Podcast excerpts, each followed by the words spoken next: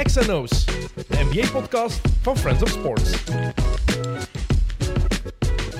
Welkom bij XNO's, iedereen de basketbal- en NBA-podcast van Friends of Sports. Nog altijd mee aangeboden door Bounceware, de basketbalspeciaalzaak van België, die er ook voor gezorgd heeft dat u het shirt van Kevin Garnett kan winnen. Dat gaan we straks weggeven. En dat ervoor gaat zorgen dat we nog heel leuke dingen gaan weggeven. Dat is voor verder in het seizoen. Volgende week is er normaal gezien een nieuwe prijs. Maar het retro-shirt van Kevin Garnett, dat wordt straks weggegeven. Ehm, voor we helemaal aan beginnen, moet ik eerst ook de mannen van Mid-Mid feliciteren. Daarom ook deze trui aan. De mensen die eh, luisteren en niet kijken, ik heb de Mid-Mid sweater aan, want uh, Mid-Mid heeft twee Belgian Podcast Awards gewonnen. Dus dikke proficiat, meer dan verdiend. En Sam Kerkhoffs, 94. Voilà, meer moeten we daar niet over zeggen. vandaag geen Jocke Wouters aanwezig, jammer genoeg. Maar ja, dat wordt goed gemaakt en gecompenseerd door de man die tegenover mij zit. De basketbalstem uit mijn jeugd. Uh, vooral bekend door programma's als Het Huis, Kroost, Duivelsweg. Uh, een van zijn laatste programma's voor PlaySports en zoveel meer. Welkom, Erik Goens. Dag, Dennis. De basketbalstem van mijn jeugd. Voel je je dan oud als ik dat zeg? Wel, ik wou net zeggen, it's dino time. Tot mijn grote ontsteltenis hè, zou ik onlangs het clipje passeren, NBA 50. En toen dacht ik van... Uh, of NBA 75. En toen dacht ik van, what the fuck ik heb de vorige versie nog meegemaakt. Ja, toen was jij inderdaad nog, nog commentator. Want heel veel mensen die, die uh, weten dat waarschijnlijk niet meer door de andere jawel, dingen jawel, die jij nu al jaren doet. Maar door de dingen die, nu, die jij nu al jaren blijft, doet. Het blijft heel hard leven, merk ik. Raar maar waar. Je altijd gedacht toen dat het echt voor de spreekwoordelijke twee mannen en een paardenkop was. Maar heel veel mensen die dan... En soms, bij sommigen zo, dat een frank... Want dat was toen nog de tijd van de frank. Dat een frank wel later valt, zo van hey, zeg, maar zit jij er die van? Ja, ja. Ja, maar het is nu twintig jaar geleden, denk ik, dat je ermee bent gestopt met commentaar uh, geven. Wanneer ben ik gestopt? In 2001. Het Allen Iverson seizoen. Ja, ja, het. Allen Iverson seizoen. The Big Disaster. het was eigenlijk wel passend dat je daar uh, mee gestopt bent. Absoluut, um, we gaan daar van, sowieso nog over praten, over Iverson. Uh, er kunnen mensen zijn die jou hier al eens hebben horen passeren. Want jij was de gast in de vijftiende aflevering ooit van XNO's. Dat is echt het prille, prille ah, begin. Okay. Ja, toen het nog met de gsm op tafel was, bij jou thuis, als ik het me goed herinner. Uh, dat zou kunnen, ja. ja. Kijk, Het, is al, het is al zo lang geleden. Shit, ik ben dat vergeten.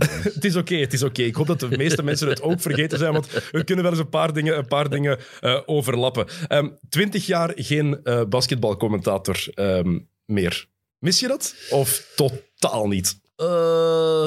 ik heb dat in, in den beginnen heel hard gemist omdat dat natuurlijk ook aan een, aan een redelijk strak tempo was. Wij deden toen een match of 100 per jaar. Dus uh, dan gaat uw adrenalinepeil wel boosten op het moment dat je wordt verondersteld een match te doen. Dus ik weet in die, in die eerste paar maanden, een paar jaren zelfs, dat ik zoiets had van vrijdagnacht, twee uur. Nee, nee, nee, nee. Uh, me not going to bed. Uh, maar nu is dat wel dat is wel weg natuurlijk. Dat zou, dat zou nog gaan mankeren. Maar ik... Uh, het, was, het was een beetje een ander tempo. Ik... Uh, ja, pas op. Allee, ja, nee, het, was, het, is, het is niet de craziness die je vandaag hebt, want dat is, dat is, is gewoon waanzin bij momenten dat je denkt van, hallo. Ja, je kiest er ook zelf voor om een miljoen programma's te maken natuurlijk. Hè? nee, je wordt iets, daar niet toe, toe verplicht. jawel, jawel, jawel. het, is, het is iets minder dan een miljoen, Dennis. Maar, maar je bent, je bent uh, omnitegenwoordig. Maar ja, over basketbal... Het ding is, je hebt effectief een grote en een, een, blijvende indruk nagelaten, denk ik, op heel veel mensen, zeker van mijn generatie. Ik ben geboren in 1985. Ja, ik heb jou, pour la petite histoire, ik heb jou ooit aangenomen bij VTM en het eerste wat je tegen mij zei is, ik wil eigenlijk NBA-commentator worden. en toen dacht ik van, wat heb ik nu aangenomen? Het, weet je nog wat het eerste was wat jij daarop tegen mij zei? Oei, shit, dat ben ik vergeten, nee. Jij zal nooit sportjournalist worden. Oh boy. Oeps. Echt? Maar ik denk dat je erbij gezet hebt, jij zal hier nooit sportjournalist worden. Dat kan ook wel bij VTM doen. Ja, kijk, je moet wel... Allee, de, de Die nuance is misschien wel belangrijk. Nee, ik ben wel uw ontdekker en Dennis. mijn, mijn ontdekker. Ja, de, de man die ervoor gezorgd heeft dat ik letterlijk niks met sport mocht doen. voor, ja. voor, een jaar. Ik kon solliciteren op een algemene redactie, wat had je gewild? Ja, sport. ja, nee. heel, heel simpel, heel simpel, Erik. Sport, ja, het is Het is een... Ja, basketbal bal is live. hè. Het is zo'n onnozel gezegde, maar het is wel zo. Het is een verslaving, hè? Ja, dat herinner ik mij ook nog, dat ik u na een maand of drie heb moeten binnenroepen om te zeggen, zeg Dennis, je bent nu een volwassene, je wordt eh, verondersteld om te werken, dus die vier trainingen per week, dat gaat niet meer, vriend, want je hebt de late shift dinsdag. En toen was het over en uit met een Dennis Saaied, dat was toch zo ongeveer... Eh, nee, een jaar. Ik heb een jaar heb ik Ja. bij VTM gezeten. Toen heb jij inderdaad tegen mij gezegd van kijk, het is heel simpel. Ehm, je moet kiezen. Ofwel blijf je, blijf je basketten. Het waren drie, twee, drie trainingen per week. En ik regelde dat met mijn collega's dan meestal inderdaad. Ehm, of het is ofwel dan blijven basketten en hier stoppen, ofwel blijf je bij ons werken. En toen zei ik, oké, dat is gemakkelijk. En jij, voilà. En dus jij dacht van, maar ja. van ja, dan blijf ik Je basketten. moest, je moest elke week heel dat rooster ondersteboven gooien. Want de, de Dennis moest niet basket. waar. Mannen, jij net weer weekenddienst, hè? Want de Dennis moet shotten. Dinsdagavond. Nee, nee, nee, je gaat te later moeten doen. Want Ik regelde dat zelf met mijn collega's. Ja, ja. Jij, was, jij, jij hield je niet bezig met de uurroosters. Erik, heel veel dingen. Je, je deed heel veel dingen, maar dat was beneath your paycheck. Voor La Petite Histoire, ik heb je toen wel getipt bij, ik weet niet meer hoe het heette toen. eh, Frank van Laken heeft mij aangenomen, hè? Bij, bij eh, Hoe heette het toen? ehm, Prime. Prime Sport. Prime Sports. Heeft veel namen gehad. En daarna is Peter Ja. Ruiter gekomen. En toen is het Sporting Telenet Ja. geworden. Ik toen weet dat ik ze daar- toen op zoek waren naar een basketcommentator. En toen heb ik gezegd van, ja, pff, er loopt hier een rond. Ik weet niet goed wat ik er moet mee doen, want die wil alleen maar eh, op het plein staan. En so it happened. Kijk, ik ben blij dat ik nog lang op het plein heb gestaan. Mijn enkels hebben daar spijt van, mijn knieën ook. Maar Maar, uw Engels gaan daar nog meer spijt van Maar- krijgen. In uw, op uw gezegende dino-leeftijd. Jongen, jongen, jongen, jongen, jongen. ja, Erik, sommige mensen kunnen dat niet opgeven. Hè? Want jij hebt zelf ook gespeeld. Ja, je bent er dat vroeg is- mee opgehouden. Dat dit, mooi, zo, mooi, pas op, ik heb gespeeld tot... Ik ben mijn illustre carrière nog herbegonnen bij White Star Sint-Amansberg in derde provinciaal. Dus ik denk dat ik toch tot mijn 30, 32 gespeeld heb. Maar I wish dat ik iets vroeger gestopt was als ik 's morgens eh, Ja? mijn rug voel wakker worden. Oké, die problemen heb ik nog niet. Komt nog. Komt nog. Plezant. Je zit trouwens hier niet alleen. Mensen kunnen dat niet zien in beeld De vandaag. opvolging is verzekerd. Ja, kijk. ehm, Rick Goens zit er ook. Junior. Heb jij papa ooit zien basketten? Ehm, ik heb wel al thuis met, met een basket, maar nog nooit in het echt, denk ik. Een shotter, hè. Dat is Ja. een voetballer, hè. Maar kan hij het een beetje nog altijd basketten? Of... Pas op zo wat dat je nu zegt, klein. Ehm, Een beetje, zegt. We hebben een ring in onze tuin staan, hè. ja, maar die is kapot, denk ik. Ja. Hem gewaaid. Snel iets, snel iets aan doen. Snel iets Ja. aan doen. Ehm, Dan was die ovaal geworden, die cirkel. Ja. dan is het inderdaad tijd. door de wind zo gevallen. Dan is het tijd voor een nieuwe ring. Dat is, dat is wel heel duidelijk. Doet je dat eigenlijk iets? Of betekent dat iets voor jou dat je zo de, de stem bent, eigenlijk, de basketbalstem van een Tuurlijk. generatie? Want er zijn heel veel mensen die ook daar tegen mij over beginnen en die ook letterlijk zeggen van ja, Erik Goens heeft ook e- echt mee mijn basketbalmind gevormd. Want je deed meer dan enkel commentaar geven, hè?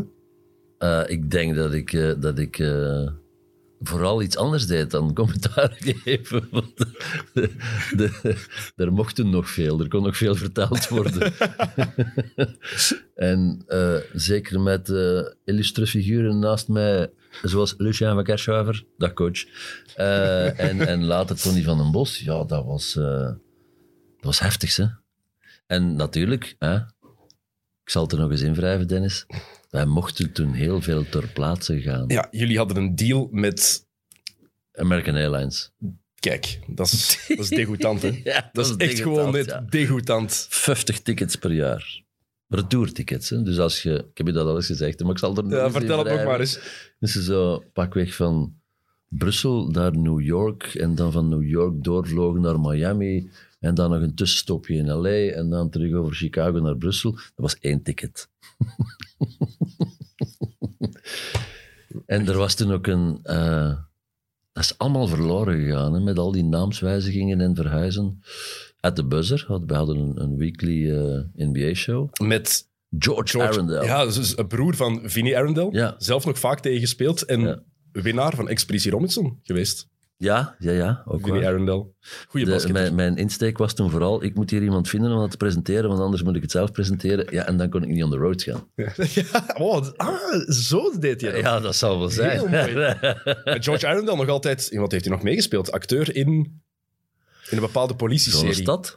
Ja, denk het wel. Zoiets? Ik heb het nooit gezien, maar ik weet dat hij, ik heb hem af en toe zien passeren in, in trailers. En altijd, wie er ook bij mij is, dat is die van At The Buzzer, dat is die van At The Buzzer. Het grappige is dat mijn cameraman-regisseur, die toen alles in elkaar chaffelde, Zeiger van der Donkt, vandaag eh, mijn steun en toeverlaat en regisseur is. En onder meer de, de man is achter het huis.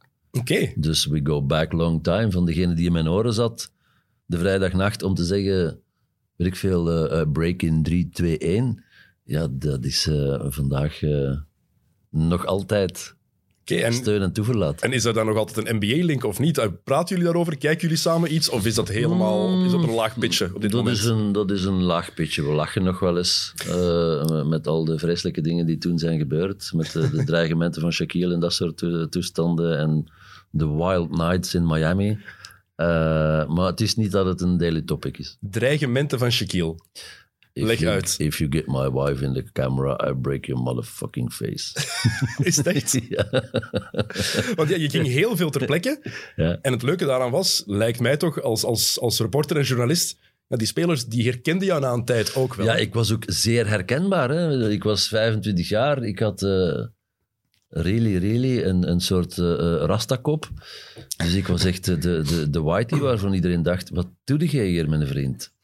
Want het hoorde niet. Ik heb dat vaak gezegd. De gemiddelde leeftijd van de NBA-commentatoren was 82 jaar of zo. dus er zijn echt... Allee, het is allemaal weg. Maar er zijn echt momenten... Want wij zaten toen ook... Rub it in, rub it in. Wij zaten toen ook altijd courtside. en, en je zag heel vaak... Als ze even niet wisten wat doen, dan maakten ze zo een, een pano met de camera over de commentatoren. En ja, dan de Marv Alberts en heel de al Douwe Sassas zaten daar. En als die camera bij mij kwam, dan, dan zag je hem vaak zo stokken. Zo van, oei, er zit daar nog een met een koptelefoon op zijn hoofd. Maar de- de- nee, nee, dat klopt toch niet. En, en daardoor viel ik geweldig op. Als ik in de kleedkamer kwam bij die gasten, die hadden echt zoiets van, hey Whitey, what you doing here?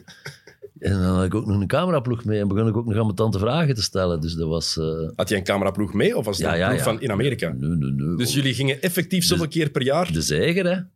Mijn, eh, Al, mijn- ja, oké, maar misschien een paar keer. Maar jullie gingen altijd met een volledig team toch naar, naar de States, toch niet? Maar eh Klakman, cameraman en, en mezelf. En, ja, wij moesten, wij moesten elke week een uitzending maken, hè, at the buzzer, weet je. Wij moesten dus gaan draaien in, in Cleveland, in Miami, in L.A. en reportages maken. Hè. Echt Sorry, Dennis. walgelijk. Al het geld dat toen is opgesoupeerd, dat zijn ze vandaag nog aan dicht met. Ja, dat, is heel duidelijk, dat is heel duidelijk. Echt. Ik kan er alleen maar heel, heel jaloers op zijn. Ehm, ja, je kwam daar zoveel dat Shaq zelfs een bijnaam voor jou had. Belgium. Ja. Dat is geen bijnaam, hè. Ja, het probleem, dat is het erge eigenlijk. Het probleem voor Shaq was, hij had altijd zo op zijn Amerikaans een, een, een laissez-passer bij, een credential. En daar stond het, het land nogal nadrukkelijk in beeld. En uw naam was eigenlijk stond er een stuk kleiner. En dus bij mij stond er altijd Belgium. En Shaq is, heeft mij altijd Belgium genoemd. En ik heb inderdaad altijd vermoed dat hij niet geweten heeft dat dat niet mijn naam was, maar dat dat een land was. En hij is me blijven Shaq noemen, want ik ben hem eh, jaren later, ik ben, goh, ik ben, dus ik ben tot, wacht, hè, de krochten van mijn geheugen. In 2001 ben ik gestopt. Mhm. En ik denk dat ik in 2004, 2005, jij zult dat weten, hè, wanneer was het All-Star Weekend in Phoenix? Goh, dat zou 2005 kunnen zijn, Ja, inderdaad. ik ben toen terug Dubbel geweest. checken. Maar echt, eh, niet als NBA-commentator, maar gewoon als, als eh, geaccrediteerde bezoeker. En ik kwam Shaq tegen in de, de corridors van het stadion. En ik dacht nog van, damn, gaat hij mij nog herkennen? En hij was zo, ja, zoals het hoorde toen, hè, omringd door eh, 15 security mensen. En hij kwam door de huddle en, en kwam mij een hug geven, geven en zei, hey Belgium, long time no see, man. Dus het is eh, Phoenix 2009. 2000, damn. Phoenix. Ja. 2005 was Denver, 2006 Houston. Ik denk dat Phoenix was. Ja, het zal 2009 geweest zijn. Dat is, echt, dat is wel straf eigenlijk. En Shaq was toen, was toen eh, All-Star Game MVP trouwens, samen met Kobe. Kijk eens aan. Kijk eens aan, mooi. Zou wij je nu nog herkennen? Twee, twaalf jaar daarna? Ja, ik vraag het me af. Hij was, eh, wanneer stond hij op Tomorrowland? Een jaar of twee, drie geleden. En ik dacht van, ik ga, ik ga, ik ga. Maar ik ben er niet geraakt. Eens. Hey, Ik, ik, zou niet, ik zou niet weten hoe, maar ik denk wel dat het een van de weinige NBA-superster is die effectief bereikbaar is? Want die, is, die lijkt zo bereidwillig om, om dingen te doen.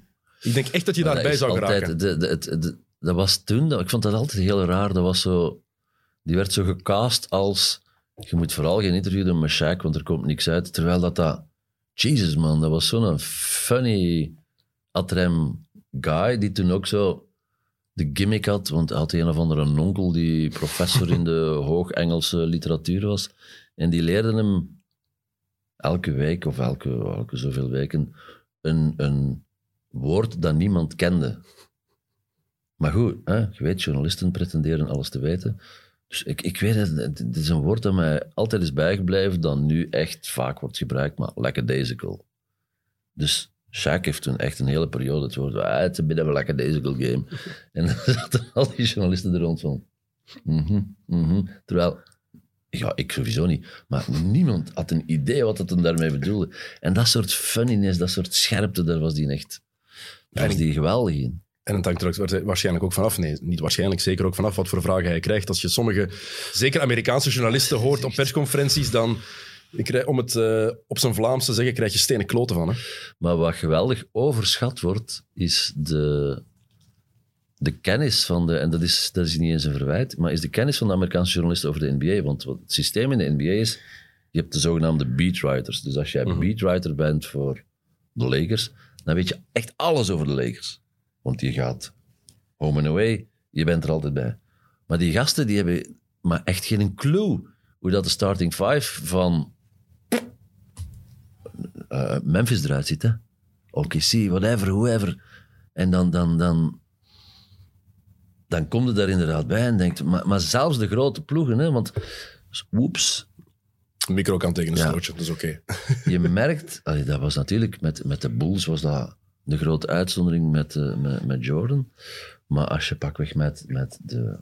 Weet ik veel... Met de Lakers in Cleveland ging gaan spelen. De beatwriter van Cleveland, die zit gewoon in de lockerroom van Cleveland. He couldn't care less en dat de Shaq op bezoek komt. Ja, ja, natuurlijk, de Shaq dit en de Shaq dat. Ja, ze moeten schrijven wat hun, of zeker toen, En- wat hun lezers wilden, wilden lezen. Dat moest over, de, over hun ploeg gaan. dat vonden die mannen heel straf, dat wij, of dat ik dan in dit geval, ja, een veel bredere kennis had dan, dan alleen maar... Ik hoef het u niet te vertellen, hè. Ik, bedoel, ik, ik, zie u, ik hoor u ratelen af en toe. ik was ook een soort eh, walking encyclopedia. Je was zoals, ook een NBA-nerd. Zoals jij er Je was ook een. NBA-nerd, absoluut. Dus dat was voor, voor die gasten, dat was echt zo van... Wow, die weet er precies veel van. Ja, Je hebt, er, je hebt er wel uitzonderingen, gelukkig. Zeker tegenwoordig, omdat er gewoon Ja, meer... bij, Tegenwoordig ja. wordt er ook meer verwacht. Want heel veel beatwriters hebben nu ook podcasts bijvoorbeeld. En daar kunnen ze niet alleen maar Ja. over hun eigen ploeg praten. En een beatwriter die, die was ook echt verbonden aan Ja. wat dan heet de local newspaper. Eh, maak je vooral geen illusies. Die local newspaper die was honderd keer groter dan het laatste nieuws ooit is geweest. Als jij voor de Chicago Tribune of zo, alleen bam. Maar goed, dat betekent wel, die gasten die moesten elke dag hun pagina of hun twee pagina's over de Bulls hebben. Ja, dan heb je geen tijd om bij Shaquille in de kleedkamer te gaan zitten. Maar dat opende voor mij wel perspectieven, want je wist als je met een ploeg on the road ging, man, man, man, al de tijd van de wereld. Als je zelfs met de Bulls ergens, weet ik veel waar, eh, pff, Minneapolis, whoops, visiting locker room, En jij had ook geen verplichtingen. Heel veel, veel schrijvers en ook gewoon televisiemensen in de States, die moeten iets brengen, iets bewust. We willen nu dat jij dat maakt, heel specifiek. Ja, maar ik, je denk dat jij redelijk, ik denk dat jij redelijk veel vrijheid Een kreeg. hè. sportjournalist stelt sowieso geen vragen. Hè. De- Die, eh, die eh, herhaalt meestal wat dat hem gezien heeft en vraagt om dat nog eens te herhalen. dus, eh eh how you feel about the game? Allee, dit is niet eens in het Engels, het is in het Nederlands juist hetzelfde. Kijk naar een voetbalmatch. Je komt een mens eigen van het plein. Beschrijf nog eens je goal dat je juist gemaakt hebt. Een bal is rond en elke match moet gespeeld worden. Dus dat heb je ook in, in, in Amerika heb je dat ook heel nadrukkelijk. En dus als je met die gasten...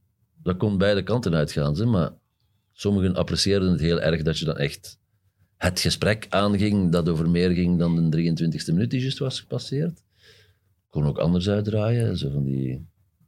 Je kent mijn eh eh gruwelijke levenservaringen met eh, pakweg Larry, Larry Johnson en Alonzo Mourning. Ja, dat waren gasten die, die, die waren razor sharp. Als je daar een vraag aan stelde die hen een beetje dacht te kittelen, ja, dan krijg je net geen saflet tegen je bakkes. Hè. Dus het was, het was niet altijd even. Maar bijvoorbeeld een gast als Shaquille, bijvoorbeeld een gast als Michael Jordan, ja, die vonden dat cool om eens over iets anders te mogen klappen dan, dan de quotes dat ze al 400 keer hadden En gegeven. je merkt dat ook vaak als je, als je voetballers interviewt. Heel veel, zeker Rode Duivels, die De vraag houden, maakt ook niet meer uit, hè. die Nee, houden, maar die houden van de NBA bijvoorbeeld, heel veel voetballers. Als je daar een interview mee hebt en je begint niet over voetbal te praten, maar eerst gewoon even over iets anders, Ja, over de absoluut. NBA, dan, zijn die al, dan willen die daarna ook gewoon liever over voetbal praten. En dan, omdat ze denken van oké, het gaat, er, er kan ook over iets anders gepraat worden in dit interview. Dat is, je merkt dat meteen en als je dan met een andere insteek komt dan, dan de beatwriters Ja, die daar zaten. Wij moesten ook hè, vooruit de buzzer, want we konden niet elke drie minuten of elke drie, drie afleveringen over de 22e minuut klappen. Dus dat was echt zo van, oh, we gaan, shit, we gaan weer iets maken over de Shaq. Damn, waar hebben we het nog niet over gehad? Oh ja, weet je, we gaan dus over zijn, zijn jaren klappen bij LSU. Oké, cool. Dan kwamen we die kleedkamer binnen en we begonnen bij Shaq over LSU en die had zoiets van, wow. En dat heb je nu al meer. Heel veel, zeker bij ESPN, ehm, bij, bij The Ringer, bij The Athletic. Veel journalisten die wel proberen om andere invalshoeken te zoeken. Er zijn er ook gewoon zoveel nu. Zelfs Ja, in het reguliere seizoen heb je zoveel er reporters. er toen nog al waanzinnig veel. Want de credentials werden echt geweigerd, omdat er gewoon... Maar vooral, in- vooral in de playoffs, hè. dan is het echt totale waanzin. Ja, de finals is... toch vaak tijdens, tijdens competitiewedstrijden ook dat ik dacht van regular games. What the fuck, wat voor een hoop volk zit hier, man. Want Mhm. als je dan echt zo, weet ik veel, een, een, een big time game had en je kwam in, in, in, de, in de locker van, van, van de Bulls, ja, dat je soms dacht van, man, er is een- ik weet niet of het nu, nu nog zo is, maar er is een tijd geweest dat die een tweede locker room hadden. Hè? Echt om, want Dat is nog altijd hoor. In heel veel, in heel veel eh, kleedkamers is het nog altijd zo. Dus je hebt de eerste, de grote, de ruime kleedkamer, waar de journalisten ook Ja. binnen mochten. Ik weet niet of het terug mag eigenlijk, sinds corona. Ja, ja, mocht niet, corona zal maar een goed. perfect Ja. excuse geweest zijn om er eindelijk mee te stoppen. Want Maar dan was er inderdaad- natuurlijk een scheidtekel aan dat er iedere keer... eh, Tuurlijk. Tien minuten na de match ben je nog niet gedoucht en dan st- staat daar honderd man binnen met hun camera's. Maar dat was er inderdaad een En- tweede kamertje waar ze binnen konden. En nog straffer, voor de match. Hè. Hm. Tot drie kwartier voor de match had je drie kwartier lang players availability. No escape, want als je er niet waard 10.000 dollar boete, denk ik, was het toen. De tweede keer was 100.000 dollar boete en de derde keer was schorsing. Is het echt? Dus die gasten moesten er zijn. Die hadden er zelf een, een hekel aan van hier tot in Tokio, maar goed. Het hoorde erbij. Eh, ja, het, en het heeft het ook zo populair gemaakt. Omdat Natuurlijk. je ook voelde als fan dat je die access kreeg. Ik heb dat al vaak gezegd. Dat je, dat je allee, in mijn geval dan, ik had makkelijker een interview met Michael Jordan of met Shaquille O'Neal dan met Mark de Griesen of Gilles de Bilde. Dat is totale waanzin. Hè? Ja, maar dat is, ik denk dat het vandaag nog zo is. Ja, maar he- ja, want je hoort in het voetbal ook, als je dat nog maar zou opperen, dan stijgeren ze allemaal. En nee, niet, de kleed- niet in de kleedkamer, dat is heilig. En nu laten ze hun eigen social media teams gelukkig al binnen. Daardoor krijgen Ja. de fans toch iets te zien. Dat is al een stap. Ja, ja, maar er zit toch een soort arrogantie in die ervoor gaat zorgen dat het nooit op dezelfde manier dezelfde beleving zal krijgen. Want het zijn inderdaad die, die locker room snaps en, en die het maken, die, die, die sport heel dichtbij hebben gebracht. En die, hè, gaat het, hè, stem van mijn jeugd, waarvoor dank, Dino. Eh, maar dat was daardoor wel een soort product wat, wat heel veel jonge gasten begeesterde. Want plots ja, kreeg je iets te zien. Hè. Vandaag is dat wel zo. Ze proberen wel van de Ronaldo's en de Messi's van deze wereld. Het is ook gelukt om daar icons van te maken. Maar de echte iconen zaten toen over de plas. Want die spraken tot de verbeelding. En je zag die mannen in een blote kas in de kleedkamer staan. En die, die konden ook nog praten. Dus dat was, dat was... Ik heb je dat ooit verteld. Ik weet niet of dat je er waart. Ehm, we hebben toen Night of the NBA georganiseerd in, in, in Vorst Nationaal. En dat spel zat boeien hè. Dat ik echt... En ik, oh, ik was ik veel, 4, 25 jaar. En ze hadden mij gezegd, je moet dat presenteren. En wat deden jullie dan? Want ik was daar zeker niet. Een live game hebben we daar gegeven. En eh, die Kembe Mutombo als... eh, eh, als VIP-gast op, op het, het podium. En de Laker Girls waren aanwezig. Dus er, je, moet het, je moet het voor je zien. Hè. Je staat in Vorst Nationaal, je komt een live match binnen. En iedere keer dat een time-out komt, up, de Laker Girls op uh, on stage. Nee, En that's it, hè. dat kan That's toch it, hè. niet? Twee en een half uur lang, boeschevol. En jij zat daar dan commentaar te geven op die match. Nee, nee, Amerika. Ah, nee, ja, ik moest dat presenteren. Ja, maar ja. Dus Amerikaanse commentaar erover, Laker Girls en die Kembe Mutombo. Hey, het, het kan. hè. De eerste keer dat ik ooit heb moeten presenteren, heb ik, jij zat toen in de studio bij toenmalige Sporting Telenet. Uw eerste match, of wat? Nee, dat ik eerste keer dat ik heb moeten presenteren, Ah, echt, ja, on camera. En toen heb ik mezelf moeten aankondigen als commentator en ben ik moeten gaan spurten van de studio naar de commentaarscabine, omdat ik die match nog moest becommentariëren. Maar het waanzinnige is, toen wil ik er nog één ding over vertellen. Ja, er was ook... Maar echt waar, er was niks georganiseerd. Hè. Dat was gewoon... Maar ze stonden toen te rauzen tegen de deur, want het spel zat vol en buiten stonden er zo... Ik noemde dat altijd de omgekeerde klaksjes, de mannen die... eh. En dus die, eh, we, hadden, we hadden tien ballen. En die Kemme Mutombo, die op eh, een blauwe maandag heeft eh, geschot, gevoetbald, die trapte die ballen het publiek in. Maar goed, in, in, in een redelijk kolkende massa lunatics, ballen van de, eh, basketballen van die Kevin Mutombo. Dus er is gevochten voor die, voor die ballen. En op een bepaald moment heb je zo, je hebt daar zo, weet ik veel, higher section, dus zo'n reling en je kunt er overhangen. En ik zie daar echt gastjes die, die zo, de ene maat zijn voeten vast en de andere die over de reling hing om toch maar die een bal. En na dat event komen er, eh, komt de zoon van Guy Polspoel, Gijs Polspoel, vandaag regisseur. Eh, die komt in, in de kleedkamer binnen, want zijn pa, Guy Polspoel, Mhm. werkte toen eh, bij, ik weet niet hoe het heet toen. Kan plus waarschijnlijk. Filmnet Plus. Nog Filmnet, waarschijnlijk, of, of Supersport, whatever. En die kleine Polspoel staat daar ook met een bal onder zijn armen. En ik zeg nog van, what the fuck? Ik heb daar zo van die mannen zien hangen over die draad, dat ik dacht van, als je een... Bro, die kleine Polspoel tegen mij zei, dat was ik. Nee. Ja. Oké, als er Dus- iemand luistert of kijkt en die was aanwezig op die Night of the NBA, Ah, stuur ons verhalen door. Echt, alsjeblieft. Comments hieronder sturen. Please, geen foto's. Maar chance dat er toen nog geen gsm's... Oh, ik stond daar te shaken op mijn benen, man. Dat was echt zo van... Ik zie nog altijd het beeld voor mij, want er was niet eens een deftige briefing geweest. Ik weet dat ze... Initieel hadden ze het Koninklijk Cir- Circus afgehuurd in... in eh, eh, of de AB, wat was het? Nee, de AB, denk ik, in Brussel. En dan- dan bleek, op een uur was het uitverkocht en zeiden ze Vorst Nationaal. Ik had, ik had zelfs geen notie van Vorst Nationaal. Ik had zoiets van, wat is dat dan? Wat, is, wat, wat, wat, wat, kan erin in Vorst Nationaal? 6.000, 7.000 man? Zal het niet meer zijn? Ik kon het gerust opzoeken. Maar... Vol, hè? En ik kom daartoe. Ik zie me nog altijd dead man walking door die gang lopen. En die zat... Het was trouwens het was tweetalig, dus ik moest het in Oh. het Nederlands en in het Frans doen. En eh, eh, hier is uw loge, meneer Guns. Ik had echt zoiets van, are you fucking kidding me? 12.000 tot 15.000 zitplaatsen. Allee, maar toen misschien nog iets minder. Hè. Staat er hier toch? Zitplaatsen, er is niet gezeten, ze. Oh, Nee, nee, meer, daar- meer, nee, dat is voor de nieuwe zaal die zou moeten komen. Meer dan 8000. Excuses, meer dan echt, als 8000. iemand daar beelden van heeft, maar ja, dat was zo... Stuur niet- ze door. Als iemand daar beelden van heeft, alsjeblieft, stuur ze ons of, door. Of een bal van die Ken met Mutombo. Man, man, man. Maar hilarisch interview ook, want die spreekt zo van dat steenkool-Frans. En die blijkt dus geen enkele... Ja, er was gejoel en gekrijs in die zaal. Dus die komt op. Ik begin een interview te daveren op mijn poot, want ja, daar zit, hè, pakt 6000 man. En die begreep geen enkele vragen, want die had koptelefoon en zo, allemaal niet aan gedacht. Oh, ik had voor dit. Dus iedere keer dat ik een vraag stelde, die antwoordde volledig. Vandaag is dat, is dat, zou dat normaal zijn, maar die antwoordde volledig neffeste kwestie. En je begon zo'n soort geroezemoes en, en, en gelach in die zaal opstijgen, zo van, wat is daar aan de hand? En ik weet dat ik echt zo na, na zes vragen tegen die ken bij Air Zahir, noemde ik die toen, eh, dat ik gewoon gezegd heb van... eh dus ik wou uh, prallen die ballon. Traf ze maar in het publiek. Het is goed zo. Ehm, je zei er juist dat je bepaalde vragen niet moest stellen aan gasten als Larry Johnson en Lonzo Morning, omdat je anders een saflet zou krijgen. Ben je daar effectief di- dichtbij geweest om eens een keer... Hij heeft, hij heeft mij, Larry Johnson heeft mij één keer letterlijk tegen de muur geplakt, eh, zonder te slaan, voor alle duidelijkheid. Want anders was ik nu binnen voor het leven. Eh, maar echt zo, eh, whitey, toef tegen de muur. Wat had je gevraagd of Met gezegd? voetjes zo.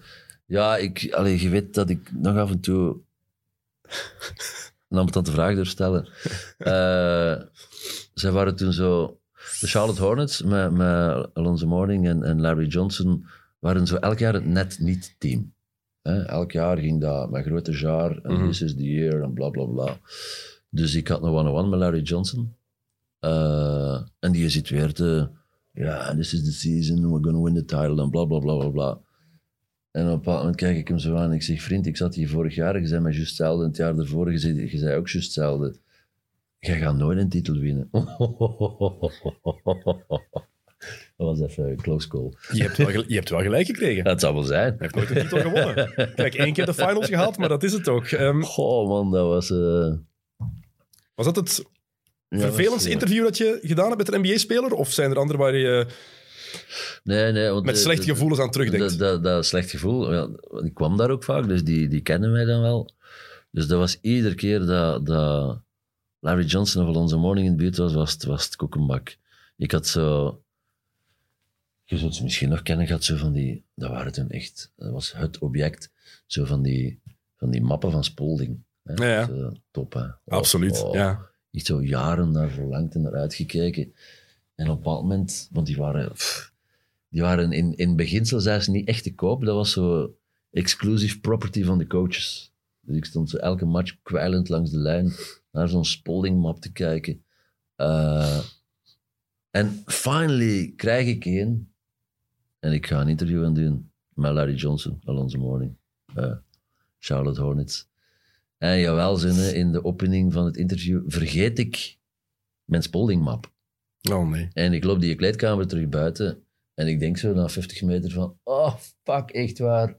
Zo lang dat mijn map ver- eh, verlangt en ik vergeet hem. Swat, geen probleem. Ik loop terug die kleedkamer in. Maar, weet je, een map in het Engels, dat weet ik intussen, dat noemen ze een folder. Dat lijkt vandaag evident, hè, met al de folders op je computer, maar dan hebben we het ergens over 2000 en stilletjes. Dus die Larry Johnson, eh, ik doe die deur open en Larry Johnson roept iets al, uh, Whitey, what the fuck are you here again? Uh, hup.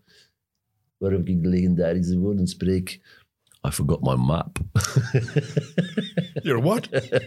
You're what, inderdaad. Oh. En die eh eh, eh, Alonso Morning komt erbij, die staan weer, ja, die staan weer de vloer met mij aan te vegen.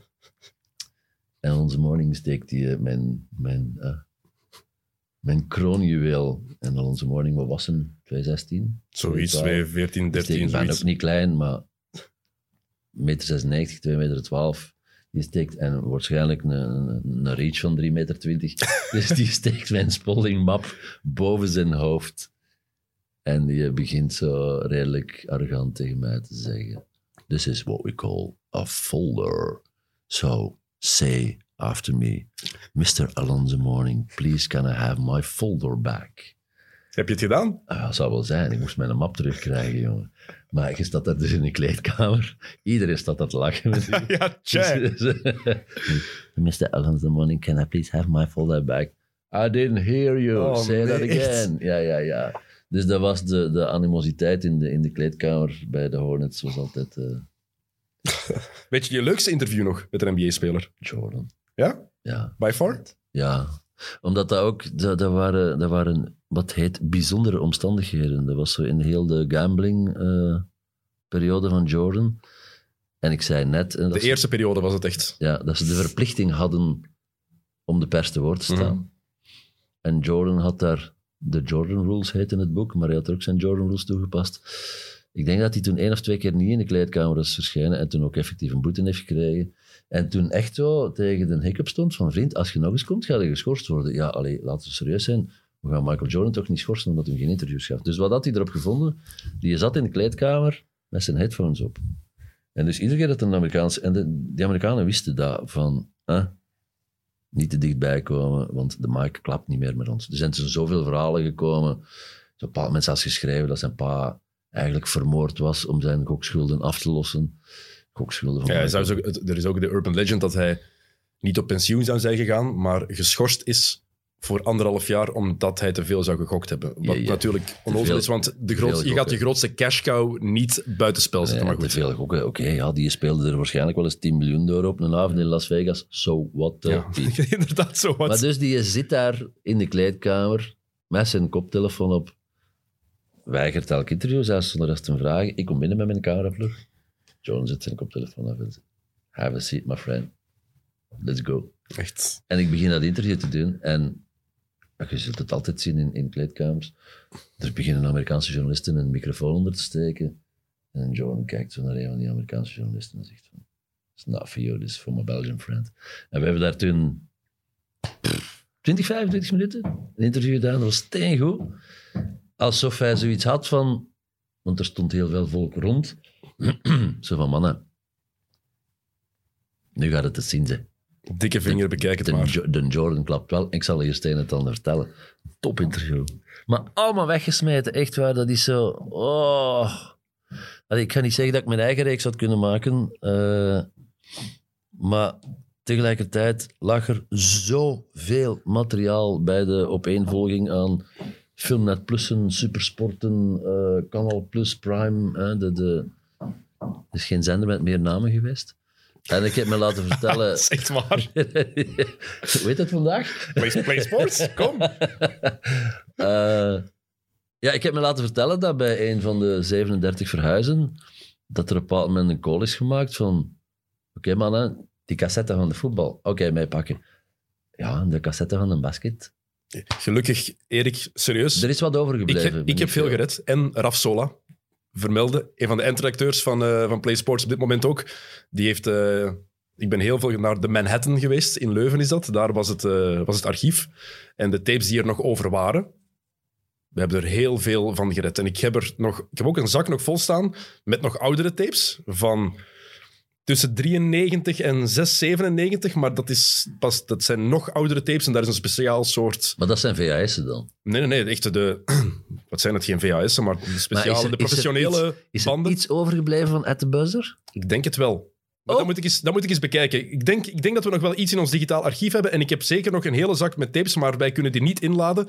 Want eh, de machine om dat in te laden, Ik heb dat. je vindt dat bijna niet. Kijk, ik zal ze eens heb mee... dat. Kijk, dus we kunnen het... Voor het huis moeten wij namelijk heel veel digitaliseren. Wij zijn de grootste digitaliseringsservice van Vlaanderen. Dus alle soorten tapes kunnen bij ons Want ik weet, er is bij, waar Play Sports is, bij, nu is het EMG zeker, het vroegere Videohouse. Ja, het vroegere Videohouse maakt niet uit, totaal niet interessant voor de mensen die luisteren. Daar kan je bepaalde tapes inladen, oude, maar niet die van voor 1995 of 96, denk ik. Dus buzzer- ik heb thuis- buzzer, dat was echt, elke week was dat zo. Ja, ja. Headliners. En deze week hebben we een interview met Dennis Rodman, met Michael Jordan, met Charles Barkley. Met, dat was met, dat, niet... met dat grafiekje ook, het eh, generiekje met die, eh, die, die, die vierkantjes die zo rondgingen. Ja, ja, ja, ja, ja. Dat, dat was de look van Canal Plus toen. Hè? ga ik nooit vergeten. Dat is echt... Ja, ja, absoluut. Dus die tapes, er kan nog iets van, eh, van gemaakt worden, Erik. Ik zal, ze- ik zal ze eens aan jou bezorgen als Stel ik daar voor toestemming voor krijg. Jordan, of dat één, want ik denk, dat Jordan zal toch wel een keer of vier, vijf zijn opgedoken. Je, je hebt echt ook geen idee hoe jaloers je mij daarmee maakt. echt Maar waar. Jordan zal toch wel een keer of vier, vijf zijn opgedoken. Oh. Jordan zal toch wel een keer of vier, Langs de andere kant, ze zeggen ook altijd dat je, dat je je helden eigenlijk niet mag ontmoeten. Dus Jawel, misschien jawel, is het... Nee, nee, maar dat is een Echt. magere troost. Tennis. In het geval van Jordan geldt dat niet. Ja, zwijg, echt. echt. Ehm, En zal ik, ah, maar ik zal nog wat een schepje opdoen. hoppa. Hè, want waarom zit ik hier? It's dinner time. Eh 75 jaar NBA. Dus bij 50 jaar NBA... Maar allee, het is waanzin, want op dat moment beleefde dat ook allemaal niet zo. Hè? Dus je hebt de, de regular interview room, waar de spelers altijd zaten. En wat hadden ze bedacht voor 50 jaar NBA? Ik denk op twee of drie gasten na leefden die toen nog allemaal. Mhm, Ja, All elephants in the same room. met die jasjes. Yep. All-Star Game in Cleveland. En ik kwam daar binnen en ik weet, ja, er zijn er natuurlijk een hoop dat je niet kent. Ik weet dat ik eh, eh, op een bepaald moment bij een passeerde, Kiki van de Wegen, en ik dacht van, hmm, klinkt er eigenlijk Vlaams. Dus ik zeg, eh, heb jij gespeeld?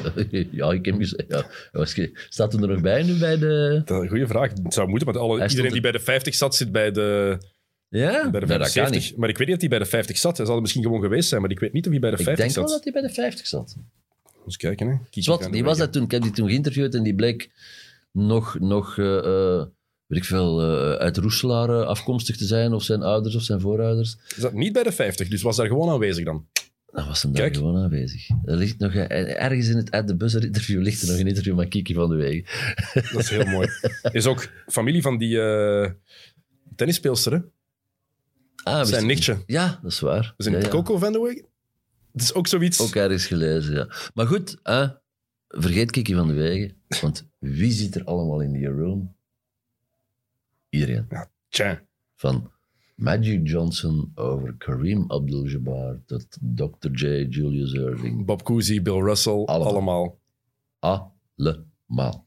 En je loopt daar rond met je camera en je hebt zoiets van... Inni, mini, mette. Ah, je mocht gewoon kiezen wie je Ah, ja, ja, interviewen ja. ook. Ja, ja, Iedereen was beschikbaar. Eh, all available. Prima. En ik, ja, ik heb toen de, de, de, de big shots echt wel... eh allee, zo de, de, de uitzonderlijke big shots, want Larry Bird die was toen nog coach van de Indiana Pacers, dus allee, bedoel, Die was bereikbaar, sowieso. gaat hun tijd niet verscheiden dan Larry Bird. Maar echt, de, de, de, Dr. J heb ik toen lang meegeklapt. Uh, Kareem Abdul-Jabbar. Dus, er zijn, dus ze blijven eigenlijk wel lang leven, hè, want er zijn nog niet zoveel overlijdens, denk ik. Het valt op zich mee. Je hebt, je hebt uitzonderingen natuurlijk, maar het valt op zich wel, op zich wel mee. Er zijn, een tijd is, er zijn er veel van de Blazers van de jaren 90 gestorven. Vind ik heel vreemd. Kevin Duckworth, Jerome Kersey is ook overleden, denk ik, Ik als niet vergis. de, de Duckworths van deze wereld waren ook geen, eh, waren geen brave burgers. waren geen, geen normale mensen. Ik denk dat ik het antwoord op deze vraag trouwens al weet, maar het past hier wel in. Als er één NBA-speler is die jij in het huis zou mogen steken... Ja, kijk. Ik wist dat het Allen Iverson ging zijn. Maar er zou niemand kijken, hè, want niemand kijkt hem. Dus het zou een, een, een, een huis voor mezelf zijn. Maar ja, goed, mijn idolatrie voor, eh, voor die answer is eh, bij u... Is, eh, is het ook de interessantste persoon die je effectief ja, in het ja. huis zou willen Het steken? zou wel zijn. Jezus, wat een verhaal, man. Van, van de... de... Allee, ze zeggen dat het een moord was, maar het is niet waar, hè. Je kan de 30 for 30 nog altijd, denk ik, zelfs online vinden. eh, over het, eh, het Allen Iverson-verhaal, wat daar gebeurd is. Bethesda High School. Wat een verhaal, Was dat? man. Allee, is dat, voor alle duidelijkheid, is dat de gast waarvan dat je denkt van... Dat zou nou eens een goede maat worden voor mij? Dat denk ik niet, want daarvoor is hem iets te wild and crazy. Wat een verhaal, en wat een, wat een, wat een against all odds. Het zou wel een van de, misschien wel de interessantste aflevering ook van het huis zijn. Als je kijkt wat die heeft meegemaakt in zijn leven. Ja, maar als ze, bij Philly, als ze bij Philly nog altijd niet willen, dan moet er toch wel serieuze kosten aan zijn. Hè? Eh, jouw liefde voor Allen Iverson, Erik. The floor is yours. Go. Ja, waanzin. Hè? Ik bedoel, dit- het is vrij evident als je, als je 2 meter en 16 bent en je zet technisch een bekke dit en hup, hup, hup, hup, hup, en je hebt een bekke verstand, dat je een decent player kunt... Allee, ik bedoel, het is niet evident, maar dan heb je alles wat God in zijn kastje had liggen om van nu een goede NBA-speler te maken, krijg je mee. Mhm. Maar Allen Iverson, jezus man, klein ventje, gruwelijke achtergrond, had eigenlijk al twintig keer dood moeten zijn, heel erg funny, maar ook heel erg rauw. Dus ik ben altijd zo, ik was, was, ik was ook een freak en ik kende alle statistieken en, als iemand eh, plots in het derde kwart van de 34ste match een driepunter smijt, dan wist ik nog altijd van, oh, het is zijn eerste driepunter van zijn leven, whatever, whoever. Maar ik, ben, ben- ik was ook en vooral gepassioneerd door, door, door het, het hele sociologische verhaal dat er aankleefde.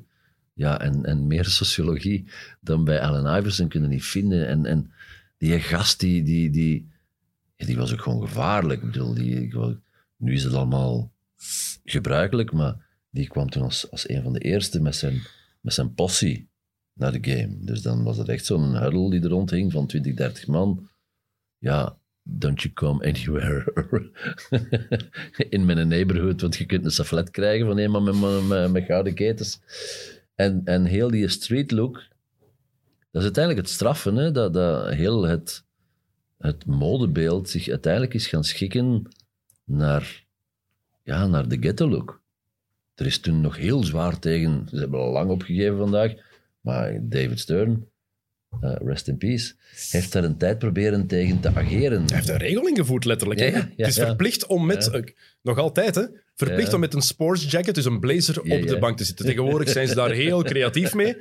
Maar dat komt door Iverson. Ja, ja, absoluut. Want het was echt. Het was, het was- de NBA is toen eh, een tijd lang, en ik denk niet onterecht, eh, bang geweest dat de gangster look eh, veel verder zou gaan dan de look. En dat die echt, wat uiteindelijk eerder al was gebeurd, jaren 70, 80, is de NBA eigenlijk driekwart naar de edele delen gegaan. Toen door, eh, ik zal het maar eh, seks, drugs en, en, eh, en, en, en videotapes noemen. Absoluut. Maar je voelde echt de, de, de, de druk van, van de possies, die, die die zaal, ik kan niet zeggen overnamen, maar steun was niet op zijn gemak. Als je zo, allee, vo- voordat je het wist, krijg je, krijg je een soort plan war in een of andere game en reputation, doef.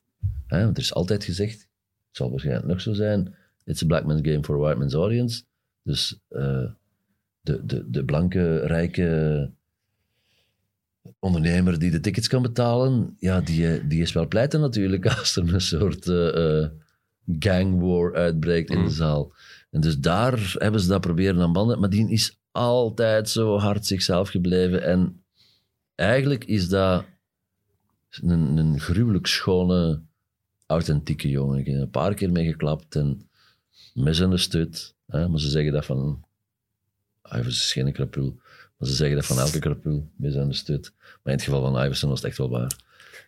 Want- je kon daar... Je kon daar Want je kan eigenlijk al een boek vullen over wat hij heeft meegemaakt voor zijn NBA-carrière. Maar ook in zijn NBA-carrière zelf is er zoveel gebeurd. Want er is daar bijvoorbeeld het, eh, het beruchte fragment Talking About Practice.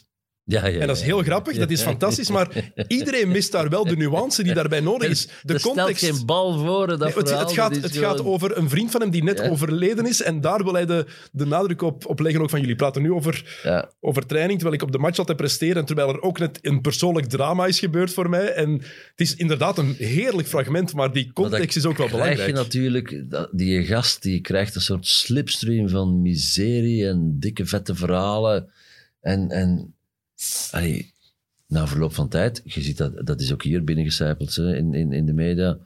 Maar als hem zijn pink eh, opstak, dan was het al van... Oh, oh, oh, he just raised his middle finger. Ja, nee, man. Hey, chill. Ja, ja, het is zo. En, en dat is... Ja, dat is... Want wat je wel merkt nu, iedereen geeft hem heel veel liefde. En Iverson is ook iemand geworden die ineens met, met z'n alle oude rivalen of spelers van nu daarmee Maar- over broederen. En hij, ziet er, hij is zo rustig geworden. Hij ziet er soms een Maar beetje afgeleefd. was- hij ziet er wat was- afgeleefd uit. Die is altijd rustig Maar nog meer dan vroeger. Hè. Vroeger zat daar een, een, een, een kantje aan, zo'n edge. En nu Ik is denk hij... dat dat kantje er nog wel aan zit. Ik denk dat af en toe de, de stoppen nog eens doorslaan. Maar je gaat, je gaat anders dan bij de Larry Johnsons en de Dennis Rodmans van deze wereld en de Vernon Maxwell's en, heel, en dat, dat waren echte crazy Vernon. Maxwell. Ja, ja. Mad Maar Max. die, ja, die ja, hadden ook echt een strafregister waar ze de muren konden mee behangen.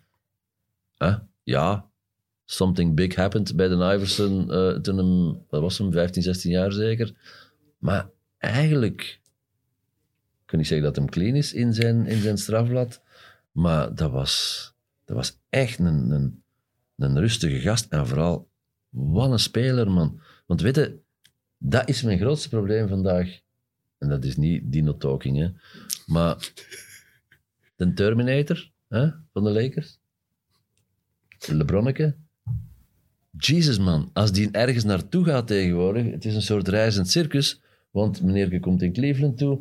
Hoppakee, het beste, de beste drie die er te vinden zijn, stop ze er maar bij. Meneer gaat naar, naar de Lakers. Ah, wat hebben we hier nog? We hebben hier nog 400 miljoen. Steek ze maar bij LeBron. Allen Iverson, die heeft dus de finale gespeeld met, met je kunt het niet verzinnen, hè, met figuren als Aaron McKee, met... met mijn Eric zo- Snow. Mijn, mijn zoon zit erbij, dus ik ging Theo fucking Radcliffe zeggen. Nu heb je het ook gedaan. maar Eric Snow, allee, ik bedoel, hoe goed moet je zijn om dan toch de finale te spelen en dan eigenlijk nog een kansje te maken? Het gaat even fout. Popeye Jones, Maar- maar- Jermaine, Jermaine Jones. Man, allee, echt Eh, waar. maar ik wie daar nog bij zat. Met, was- Radcliffe hebben ze halverwege het seizoen getrade wel voor Mutombo. Die is toen... Mutombo heeft de finale gespeeld, ja, hè? Ja, die Kembe is nog Die Kembe is daar gegaan? Laten we wel wezen, die Kembe, allee, Jezus Christus, man. Drie field goal attempts per jaar. Veel, ja. Kijk, Raja Bell zat erbij in zijn jonge jaar. Ik heb juist het ploeg erbij. Rodney Oh. Buford, Tyrone Hill, Matt Geiger, Jermaine Jones, George Matt, Lynch. Matt Geiger. Allee, niemand zal zich die naam nog herinneren. Maar de beste naam, White and Ugly. Todd McCullough. ja, ja, ja. Over White and Ugly gesproken. Maar niet als tweede of derde gedraft op zeker ogenblik, want die stond very high in een draft. Hè. McCullough. Een, een, een, 47ste uiteindelijk Ah, oké, dan heb ik nog over iemand anders. Maar er zijn... Ze hebben daar zo nog een big body gedraft, waarvan ook iedereen dacht van wie is Sean Bradley was dat. Die ja, op ja, tweede de, gedraft. de, de mormoon. Die, Ja, ja, Sean Bradley. Inderdaad. Maar, Maar, dus om met die ploeg de finale te spelen, Jesus man, hoe goed moet je zijn? Absoluut. Ik zou echt wel eens een LeBronneke willen zien. Oké, moet, ik moet, ik, het counteren? Want het- ja, moet het, de feiten erbij zeggen. LeBron in 2007 met een ploeg met Boobie Gibson, Drew Gooden, Larry Hughes, Zidruna Zilgauskas, Damon Hoeveel? Jones, Donnie Marshall, Hoeveel finales heeft Alexander Pavlovic en Anderson Varejao. Slimste mensvraag, hoeveel finales heeft LeBron verloren? Eh, wacht, hè.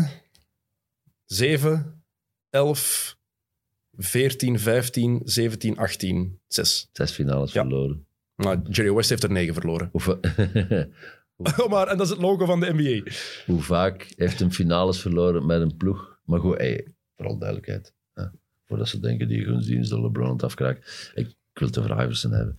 Als je met een bende losers rondom je, want dat is het toch echt wel, met bovendien een gruwelijke coach. Larry Brown. Oh, Geen maar, fan? Maar jawel, maar qua mismatch met Allen Ja, dat is Iverson. Maar dat jaar werkt het wel, hè. dat is het straffen. Die hebben elkaar wel nee. gevonden. Ja, ja gevonden, ja. Ze Voor zijn- één jaar is het toch Je gelukt? kunt, je, kunt, weet, je, je kunt elkaar alleen maar vinden als je, onderweg, als je elkaar onderweg zit, klaar, zit, zit, eh, kwijtgeraakt. Dat is waar. Maar ze waren elkaar in het begin al kwijt. Ik denk dat Larry Brown na dat laatste jaar met Iverson, dat hij ergens in een of andere instelling is opgenomen. Allee, voor de mensen die hem niet kennen, ik bedoel, probeer u het beeld eh, voor de geest te halen van de, de, de hypercorrecte, iets wat saaie. Ik ging zeggen belastingcontroleur, maar dan heb ik daar ook wel brol mee. Schooldirecteur. dat, was, dat, was, dat was Larry Brown. Zo van. Nee, nee, nee, nee, nee, nee, nee, nee. Eerst met uw rechtervoet en En toch werkte dat old wel. school, maar Met Detroit werkte dat wel. Later Billups en, twee, en, en Rashid Ja, en Ben Wallace en Tayshaun Prince en Rip Hamilton. Daar heeft hij een titel mee gewonnen. En Ja, twee keer de finals gehaald. Billups is, dat was een brave jongen. Ja, dat is waar. En Iverson had een eh, En handleiding. Iverson, dat is... Hoe zou je dat eigenlijk aanpakken? Het huis met... eh allee, de house dan? Met, met Allen Iverson. Hoe zou je dat aanpakken? Wat zou je, wat zou je hem zeker vragen? Oh, Want ik denk dat het wel een hele speciale aanpak is. Moeilijker, dan, daar- moeilijker denk ik dan Conor Rousseau of dan Mathieu Terrein. ah, pas op zo. Eh, nee, just, kid- just kidding. Nee, nee, wat, wat bij Iverson, en dat maakte het zo mooi, maar goed, die zullen niet meer bij de tape zitten, vrees ik. Je kon daar echt, en dat, was, dat heeft mijn liefde alleen maar vergroot, je kon daar zo'n decent gesprek mee hebben. Gewoon chill. Niet te veel tegen de micro tikken, hè, Rick, of ze gaan denken dat ik... eh, dat kan bibberen zijn. Eh, dat was echt zo van, have a seat, up. En, en een deftig gesprek. En die rust, dat is, dat is echt... Dat was top. Love the motherfucker, echt waar. Ik vind dat je het moet regelen. Kijk. Ja, maar Go is- for it. Jij gaat kijken en de omgekeerde klakjes zullen ook kijken, maar ik vrees dat Allen Iverson niet echt tot de verbeelding spreekt als ik die Ik- in het huis zou hebben. Ik denk dat je alles kan verkopen, Erik. Zeker jij. Dus ik denk dat dat, dat wel zou lukken. Ik Ehm, heb een kwartier nodig om uit te leggen wie dat, dat is. ja, misschien wel. Nou, alhoewel, ik denk dat hij bij de jongeren... Nee, misschien wel, inderdaad. We leven nog altijd in, in Vlaanderen en in België. Rick, Ehm, wie, is, wie is Allen Iverson? Dat weet ik niet. Ja, voilà. Kijk, dit is gewoon slechte opvoeding van jou. Ja, maar nee, maar Erik? wacht, wacht, wacht. Om, om u te zeggen hoe vluchtig het allemaal is. En je ziet daar uw, uw eh, Wall of Fame. En ik vroeg net aan Rick, toen je hier niet waart, wie is die mens die naast DDT staat? Dat is Boma. Naast de, sorry, naast Boma. Ja. Amai. Wie is de mens die naast Boma staat? Nee? Weet, Dus, eh, weet je het nog? Keeper van België. Ja, ja, omdat ik het u gezegd heb. Hè. En hoe heet hem? Eh, het is... De, eh, die dingen... Ja, ik, ga, ik weet hem. Ik weet het. Jean-Marie? Paf. Ah, Ik moet er maar wel... zo vergankelijk is het. Hè. Ik wil je zoon wel verdedigen, want Maradona hangt hier ook. En die herkende hij meteen, nogthans Maradona niet. Het is een Ja, zijn maar oude dag met de Maradona- shirt van Mertens. Oké, maar Maradona staat eh, in de FIFA... Hè. Jean-Marie Pfaff staat niet in in. de ploeg waar geen van ons beiden nog mag mee spelen. Want dan krijg je sowieso op je donder, omdat al, al die algjes zitten rond de 95. Als je, als je een ploeg hebt met Maradona, Pelé en heel de nest. Ze worden wel wat moe na minuut 60, maar meestal staat dan al 5-0. Dus daarom kent hem Oké, maar dan nog. Diego Armando Nee, Maradona. maar ik heb er nog wat voor. En YouTube waarschijnlijk, hè? Ja. YouTube bestaat ook. Maar weet je wat het lot is? Dat de mens die naast Maradona staat, Kevin De Bruyne, Mhm. Over 20 jaar of zo zit Rick hier met zijn zoon en is hem aan het uitleggen wie dat die kleine Rossen is, die daar glimlachend bovenuit steekt. Om je maar te zeggen, Hoe relatief het allemaal is. natuurlijk. Absoluut. En, en ik denk dat je, zelfs een Michael Jordan, hè, als je die dan al lost op de mer in Antwerpen, denk het niet, hè. Ja, Hmm. jij wel. Jij... Nee, ik, zou, ik, zou er, nee, ik zou er niet naartoe gaan.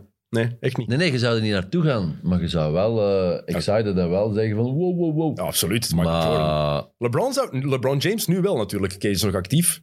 Maar ja, ik vraag me dat eigenlijk af inderdaad. Als Michael Jordan zou rondlopen. Het is natuurlijk wel iemand van een meter 96 wow, met een stevig karuur. meter 96, dat is... Ja, maar draagt ook een tent, altijd, heeft speciale broeken, die, die tenten nog altijd aan. Doet hij nog altijd die in Dat is echt niet normaal, die ik, gast. ben er, ik ben ervan afgestapt. Ja, gelukkig. De kledij van Erik Goens is ook... Ik weet niet of dat op YouTube te vinden is. Maar echt, allee. Ik ging toen eh, shoppen bij de Big and Tall in Ja, maar jij Amerika. vergat, jij vergat die kapstok er- eruit te halen. Hè? Daar Nee, hing nee, er nog altijd in. Hè? Die, die kleerhanger die zat gewoon nog altijd bij je schouders daar. Hello, Mr. Big and Tall. I'm looking for a quadruple XL. Echt, dat was geniaal. En dan stond Lucia van Kerschaver daarnaast. Dat was heel goed. Ehm, ben jij eigenlijk ooit starstruck geweest? Ik heb één herinnering van jou waarvan ik weet van dat je daar toch van onder de indruk was. Je hebt er niet mee gepraat toen, maar hij passeerde. Je was commentaar aan het geven in Madison Square. ah Garden. ja, Prince, hè. Ja, Prince. Dat was je echt... Ja, ja, ja. Dat was live op antenne en ik weet dat je echt onder de indruk was. En jij, weet, jij, hebt, eh, jij herinnert je nog het live moment. Ik was toen helemaal starstruck. Laatste All-Star Game van Michael En Jordan als Bulls-speler. Dus ik heb dat als kind veel een, bekeken. hij gaf ook een handje waarop ik op antenne riep. Hij heeft mij dus een hand gegeven, ik kan nooit meer mijn handen wassen. Prince komt hier juist voorbij gewandeld. Helemaal in extase. Ja, ja All-Star Weekend in Minneapolis. Was dat dat geweest? Dat was, in, was, dat was, was, het niet, 92? was dat niet in eh, Madison Square Garden dat hij aanwezig was, Nee, denk nee, ik? in nee, 98. Als ik het mij goed herinner, want dat is het All-Star Game dat ik zoveel bekeken heb. Dus ik denk dat hij daar aanwezig was, omdat het Jordans laatste All-Star Game was voor hij op pensioen ging gaan. Ik denk, daar was toen... De hele beau was daar aanwezig van, van Hollywood en van de muziekwereld. Ja, want het iedereen geheugen is wilde... een vies beest, want ik heb het altijd gelinkt aan Minneapolis, omdat hij daar woonde natuurlijk. Nee, het was in, ik ben heel zeker dat het in Madison Square Garden Ah, was. Kobe, het eerste All-Star Game van Kobe. Het laatste van Michael Jordan als speler van de Bulls. En omdat iedereen wist, Jordan gaat ermee ophouden. Damn, ik moet aanwezig? corrigeren, want ik, weet, ik herinner me inderdaad nog, en ik weet zelfs nog wat ik toen geroepen heb op antenne. Ik weet dat achteraf een paar mensen zoiets hadden van, wow, maat. Je durft wel eens enthousiast worden, maar dit was er wel heavily over. Ja, wat wilde? Prince stond voor me. Is dat de enige keer dat je echt starstruck bent geweest? Ja, ja, ja. Ja, ja omdat dat ook... Allee, dat was zo echt nog Mhm. in, in de hiërarchie van goden. Next level. Oh, dat is... pff. Ja, ik had dat, wanneer was het? Vier jaar geleden ben ik naar de finals geweest eh, met Thomas van de Spiegel. En in San Francisco stond ik achter iemand, maar ja, je staat erachter, je ziet enkel de rug aan courtside voor de match. En ineens komt er iemand naartoe en die haalt een, houdt een gsm. Een vrouw houdt een gsm voor zijn gezicht. En hij is van, ja... te- Dus die vrouw heeft die gsm nog vast en hij is daarop aan het tippen. Jack Nicholson. Heel vreemd. Nee, komt er een ander aan, andere vrouw, andere kant. En die houdt de gsm tegen zijn oor. Bleek P. Diddy te zijn, Puff Daddy.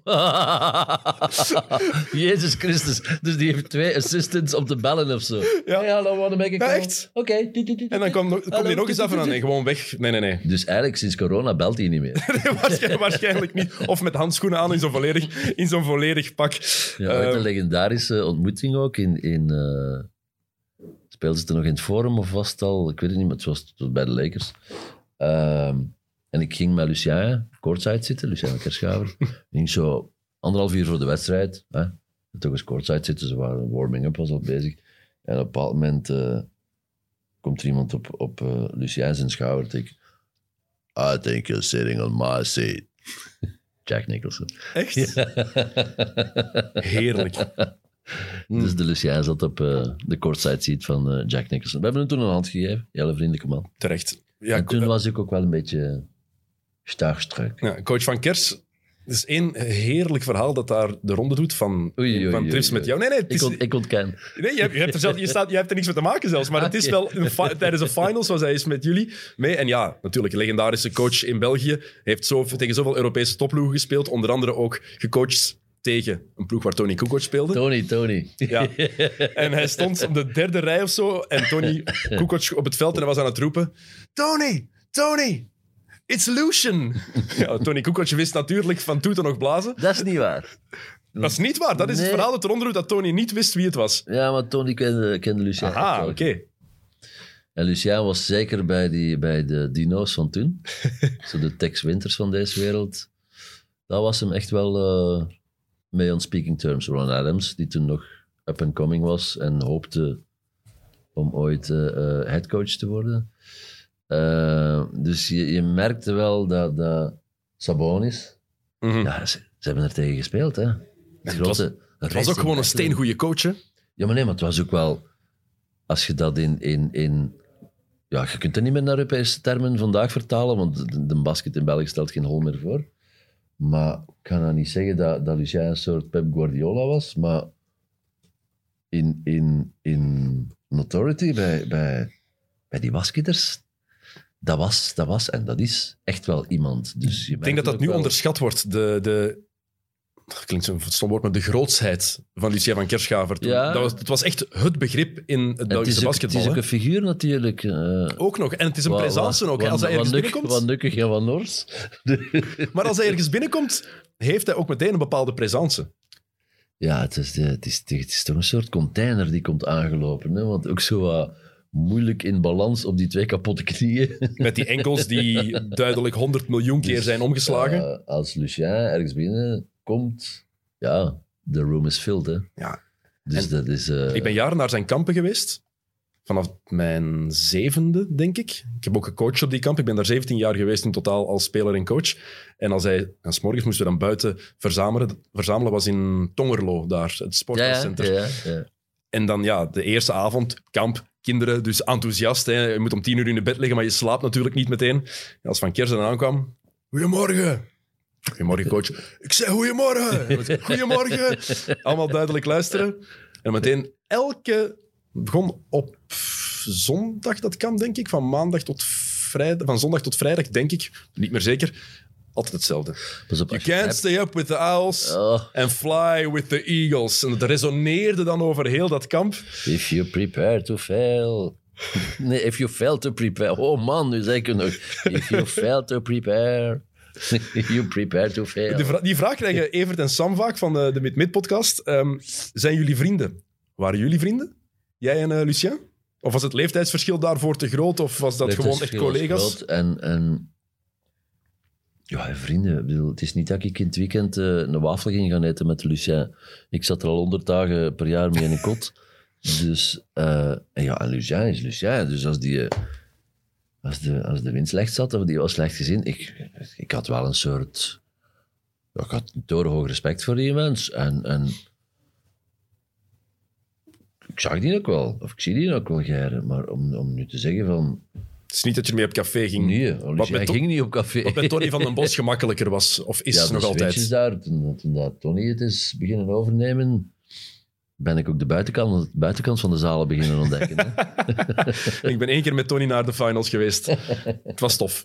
ja. Kan ik wel zeggen. Het was tof. En hij was toen al 60 jaar. Maar het Ik was ben toch- heel blij dat zijn boek van geen kanten verkoopt. Want hij heeft, ik heb het nog altijd niet gelezen. Hij heeft mij altijd aangekondigd dat hem alle dirty secrets en, en andere wilde verhalen ging... Heb jij zijn boek gelezen? Ik, Staat ik, ik ben er een tijd geleden mee gaan eten. Hij ging het meenemen en hij is het vergeten. Dus ik wacht tot ik er één krijg. Ze hebben ons ooit gevonden in de goot in Thessaloniki.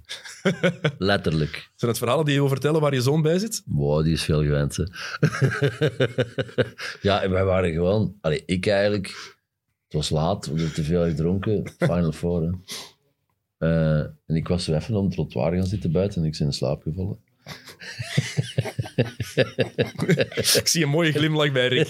Ik zie een heel mooie glimlach bij je zoon. En als bijwonder zat een Tony, of een Tony Neffest mij.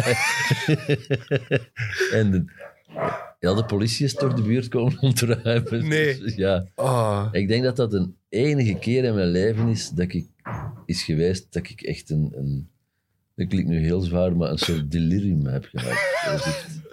Dat is, alleen maar de schuld van Tony van den Bos. Het is allemaal de schuld van Tony van ik den ben Bos. in mijn kamer gekomen en ik ging op mijn bed liggen en ik had echt zo het gevoel dat, dat ik zo op zo- zo'n draaiplat lag van een pottenbakker. Zo. Want dat bed stond van zijn eigen stil, maar ik zag alleen maar dat plafond in een soort molenwik rondom mij draaien en ik kreeg een bibber. Dus nee, ik ben echt geen mens die, die, die zwaar gechaffeld heeft wat dat, dat betreft. Maar toen weet ik dat ik echt dacht van... Oké, als dit dan het einde is geweest, Zo erg. het was, ja, ja, het was, het was wat kort, maar het was toch wel cool. Het was intens. Het was plezant. Dankjewel, wel- Tony van den Bos. Ja, jawel. Ja. Maar Lucien heb ik dat nooit gedaan. Nee. Want Tony was wel wat gewoon. Als je daar verhalen hoort van eh, zijn tijd bij de nationale ploeg vroeger, toen hij zelf nog speelde. Ik heb Tony... Ik heb niet over zijn coachingdagen toen hij Zijn boek speelde. is toch verschenen, dus there's, there's no uh, room for revenge. Eh, het is niet dat we alleen maar zopen, hè, voor alle duidelijkheid, maar het is toch wel, zijn dan toch wel de verhalen die blijven plakken. Tony is ooit eens van de green room hè, in het hotel naar de lift op vier voeten er naartoe gekropen. Waarop hij dus echt zijn arm hief om op het knopje van de lift te. Oh, heerlijk. Ah. Er komt wel een tweede boek aan, heb ik gehoord. Oh shit, hadden dat niet Dus- ik, ik Sorry, dat is allemaal niet waar. Ik heb dat niet gezegd. Dat is gewoon... Nee, ze hebben dat geconstrueerd. Dat is de technologie van vandaag, Tony. Eh, ik ga je zo meteen laten gaan, Erik. Eh, ik heb nog een paar eh, vraagjes nog, want we hebben nu al de hele tijd gepraat over ja, jouw tijd als commentator ook. En nu is dat gemakkelijk om aan informatie te komen. Nu is het heel simpel. Er is zelfs te veel informatie. Er is te veel dat je kan lezen. Er is te veel dat je kan beluisteren. Toen had je eh, Niks. XXL-magazine, wat jij dan ook nog helemaal Ja, schreef. Ja, dus dat is hem net. ja, daarmee heb je ook de, de basketball-minds van heel wat mensen van mijn generatie gevormd. Want Er al die zetten ze dan altijd allerlei namen onder om niet de indruk te geven dat dat boekje helemaal door Erik Koens was volgeschreven. De XXL-redactie, dat was dan gewoon... Erik, redelijk straf wel dat jij het allemaal geschreven hebt. Eh, Daar heb ik trouwens ook heel veel eh, exemplaren van in het huis of het appartement van mijn moeder liggen. Oké. Heel veel. Want ik heb toen op een bepaald moment de switch gemaakt naar een concurrerend boekje. En het was toen... oeh, toen was het paniek, hè. Ja, want ineens was het inderdaad ook gedaan met XXL. En ik weet dat... Ik denk dat die facturen nog altijd niet betaald zijn. eh, maar ja, het nieuws dat jij kreeg... Ja, want vaak was het via fax dat er dingen binnenkwamen. Zo moest jij aan informatie komen. De faxback, dat heb ik wel eens uitgelegd. Hè. Ja, maar hoe gebeurde dat last minute? Als er last minute een blessure of een, Ja, of een ziekte was en je zat in België, dan was het maar gokken. Ineens bijvoorbeeld, Was hij er niet, dan... dan, dan dan verzon je iets. Nee, dan, dan, dan... Ergens onderweg stelde je dan wel vast dat eh, X, Y of Z niet meedeed, maar... Er was zelfs... pff, er zat, wij kregen ook geen, geen commentaarlijn mee. Dat is dan later wel gekomen dat ik die Amerikaanse commentaarlijn mee kreeg. Maar dat was echt zo van...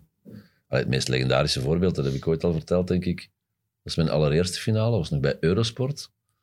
De legendarische finale. eh, Phoenix Suns tegen de, de Chicago Bulls. 1993. En eh, daar doen dus twee Johnsons mee. Ken het verhaal? Ja, ja, ken het verhaal. Vertel het nog maar eens. Damn. ik weet wat er gaat komen. dus je hebt eh, Kevin Johnson en Frank Johnson, do I know. Eh, en, en ja, Kevin Johnson is, is, is de starting eh, point shooting guard. Maar goed, do I know. Dus ik noem die hele match Frank Johnson. Omdat ik, weet ik veel. En, en dus helemaal op het eind, ergens eh, dead last minute, komt er een plaatsvervanging. Ik weet niet welke match het was, maar... eh allee, dus de final game. En er komt een gast op plein met F. Johnson. Dat is nu nog zo, denk ik. Als ze er twee hebben Ja. dezelfde familienaam, dan staat er bij één zijn voorletter. Ja, op dat moment valt me een Frank van, damn, die Johnson die juist op het plein is, die heb ik heel tijd Frank Johnson genoemd, maar er komt nu een F. Johnson op, dus dat zal dan de Frank Johnson zijn. Ja, dat soort toestanden, dat was echt... Dat was hallucinant. Ik, heb het, ik weet niet of ik je dat ooit verteld heb. Dat was in het Europees basket. Ik heb het ooit gepresteerd om twee ploegen te switchen. Die dus, want dat was dan, hè, want het Europees basket was bovenal saai en boring as hell. Dus die moesten ook allemaal met dezelfde nummer spelen. Stel je voor zich dat er iemand ging tussenlopen met nummer 23. 4 tot en met 15. Oh, oh, oh, 4 tot en met oh, oh, oh. 15. Dus er staan twee ploegen op het plein. Je denkt dat de ene, dat de witte dat daar Real Madrid is en dat de gele, weet ik veel, dat dat Lissabon is. En aan de rust komt het tot de vaststelling dat ze heel de eerste time geswitcht hebt. Dat meen je niet. Ja, ja, ja, ja, ja, ja, ja. Ik heb ooit... Dat was bij Eurosport, dus dat was, dat was zelfs niet voor twee man en een paardenkop. Die, die, Maar kijk, fouten kunnen nog altijd gemaakt worden. Zelfs met het internet. Ehm, ik heb ooit een van mijn eerste matchen die ik moest doen, denk EK-match of voorbereiding voor het EK, de Franse nationale ploeg. Florent Pietrus speelde daar, broer van Michael Pietrus. Ja. Maar zo geïndoctrineerd door het voetbal dat ik, als ik Florent hoor, aan Malouda dacht. Heel de eerste helft heb ik die Malouda genoemd. Heel de eerste maar helft. dat is, daar zit nu tenminste nu een logische lapsus in. Ik maakte gewoon aberrant, Gewoon verkeerd. aberrante fouten, omdat er... Weet je, en het voordeel was, ja, er was geen social, dat was al geweldig, maar niemand kon je corrigeren. Had ik, had ik, ik had het, dus, het zou een mooi eh, wetenschappelijk experiment zijn geweest, als ik, ik stelselmatig al die jaren Kevin Johnson Frank Johnson was blijven noemen, dan was dat voor iedereen hier. Hadden wij het allemaal geloofd. allemaal geloofd. Any given story dat ik... Ze waren allemaal waar, hè, voor alle duidelijkheid. maar any given story dat ik vertelde, hey, it was the Bible. Want Absoluut. Er was geen andere Ik bron. geloofde alles wat jij zei. Maar geen grap, We zijn er effectief. later mee gestopt. Ah, hè. tuurlijk. Toen dat je mijn baas bent geworden, is dat helemaal veranderd. Toen ik bij VTM ben beginnen Nee, werken. dat was echt... Rick, nooit alles geloven wat je vader vertelt. nooit doen. Niet alles geloven wat hij vertelt. Hè? Going for juice, want ik vertelde graag Ja, verhaaltjes. goede, sappige, vettige verhalen. En daarom denk ik dat mensen daar ook zo met heimwee op terugkijken. Ergens ook het, het leukste vond ik eraan, aan de combinatie tussen jou en Van Kers. Als jij, los van het feit dat je... Ik vond je effectief, je was een fantastische voetbal, eh, basketbalcommentator. Je hebt ook voetbalmatchen gedaan.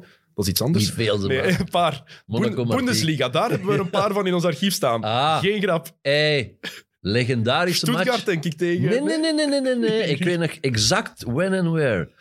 Kaiserslautern komt op. Dat was mijn allereerste voetbalmatch. Kaiserslautern promoveert van tweede naar eerste. Speelt de opening game tegen Bayern München. En voetbal is rather boring als commentator. En wint die match. Ik weet niet meer met hoeveel. En in mijn gebruikelijke basket-euforie roep ik nog van... Mannetjes, mannetjes, als dit zo doorgaat, dit Kaiserslautern wordt los kampioen. En die worden kampioen. En ik kom dat kot buiten en ik weet dat de toenmalige chef mij zich, zich bij mij riep en, hey, hey, jongens, deze is geen basket, hè, vriend. En we weten dat uw kennis van het voetbal niet te groot is, maar deze kunnen we toch niet gaan roepen. Wim Heidbuchel.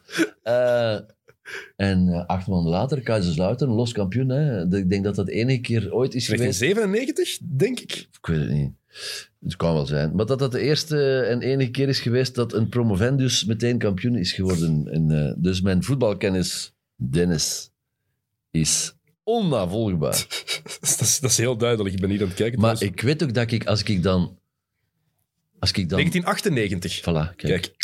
Als ik woorden of uitdrukkingen gebruikte, ik weet dat hem, ah, als er gescoord werd, dat ik af en toe eens door de roepen en hij hangt. Oh, dat vonden ze. Oh, oh. Was not done, hè? Een voetbalcommentator, dat was het niet. De, de, de, de, de poëtische vrijheid die ik mij kon veroorloven bij de basket om. om als je vandaag naar Filip Joos luistert, heerlijk, want eindelijk is de woordenschat van de voetbalcommentator uitgebreid en mag er, Mhm. mag er al eens een woord gebruikt worden dat, eh, dat buiten de lijntjes kleurt. Maar toen was het echt... En enthousiasme, hè, wat toen ook minder Oh, was oh. in, het, eh, in, het, in het voetbal. Oh, man, als, ik, ik, als ik een woord als assist... De, ik, ik ben er ooit op aangesproken, omdat ik dus die beslissende pas ja, een assist noemde, want ja, what else? Ja, met al dat gedoe uit een basket, en lolololololol. die, die, En nu? die verstond daar geen hol van. Die beginnen ze al over pre-assisten, zeg.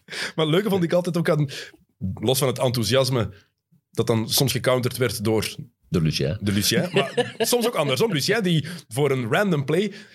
Nooit vergeten, een finals match, ik denk in 98. Tony Kukoc saved een bal, houdt een bal binnen. En Lucien die daar compleet lyrisch over wordt. En daar vijf keer zo op terugkomt. Maar wat een save van Tony. Wat een... En Tony Kukoc kon ook niks verkeerd doen voor Van Er is één, één legendarische scène. eh, ja, de, de, final one, hè, Jordan, op Utah. Dus met het, het legendarische shot wat de titel oplevert. En, en zo een paar keer in je leven weet je op voorhand, dit is geschiedenis. En wat is er op dat moment nog te spelen? Freak, jij zult het weten. Vijf, seco- vijf seconden of zoiets. Nee, nee, nee, nee, 5,2 nee, denk ik. nee, nee, nee, nee, nee, nee, het is langer. 98. 12 komma, denk ik. 5,2 denk ik. Want ze brengen die een bal op, up, hij dribbelt nog, hij gaat omhoog. En Stockton mist, eh, mist het shot nog. Daarna. Stockton, Ja, daarna, Stockton krijgt nog ja, een shot. daarna, dus dat kan allemaal niet in vijf seconden gebeurd zijn. Hè? Ik ga het nu checken. Ehm Zie, vroeger moest je dat allemaal weten. Hè? Nu zeggen ze gewoon, ik, ik kan checken. dubbel, dubbel checken, hè? ja, maar ja. Kijk. Het is op YouTube natuurlijk en dan krijg je eerst reclame. Altijd plezant. Niks is mijn... Allee, 5,2 Dan gaan we nog eens- seconden. Hup. Voilà. Ja, dus de, de, Kijk. De, de deconfituur van Russell heeft, lang, heeft, heeft minder lang geduurd dan, dan ik... Maar goed, dus de, de, die een time-out komt en ik, ik weet gewoon van... Dus ja, als jij nu... Ik mag dat niet zeggen tegen hem, maar ik, ik weet, als jij nu iets zegt, Lucien, is het helemaal naar de kloten, want hè, ik ging ervan uit, ik heb maar 12 seconden, maar het zijn er maar vijf. Ik durfde niet zeggen van, Lucien, nu gaat u, nu gaat u klep houden. Maar Want dat fragment is heel veel teruggespeeld in allerlei archiefprogramma's. Mhm. En met deze kennis in het achterhoofd, als je echt goed luistert, hoort je Lucien twee of drie keer aanzetten om iets te zeggen. Ja, Dat is niet gebeurd. Want ik heb hem toen iedere keer een klets verkocht. Nee. ja, ja, ja, ja. Echt zo, saflet. Want ik, ik weet niet wat ik allemaal gezegd heb. Ik, ik, ik, ik, weet, ik weet wel wat je gezegd hebt bij, toen het shot van Jordan, toen hij het nam. Als dit het einde is, Dat is het eh, daarna, maar ik weet het shot zelf was gewoon... Michael, heel enthousiast, Michael Jordan voor zijn zesde titel. En dat was het. En dat was... Ja, ik, ik heb die match natuurlijk ook een miljoen keer bekeken. Ik wa- Ik was toen 12, ik werd 13, Jawel. dus ja, kijk. Listen again.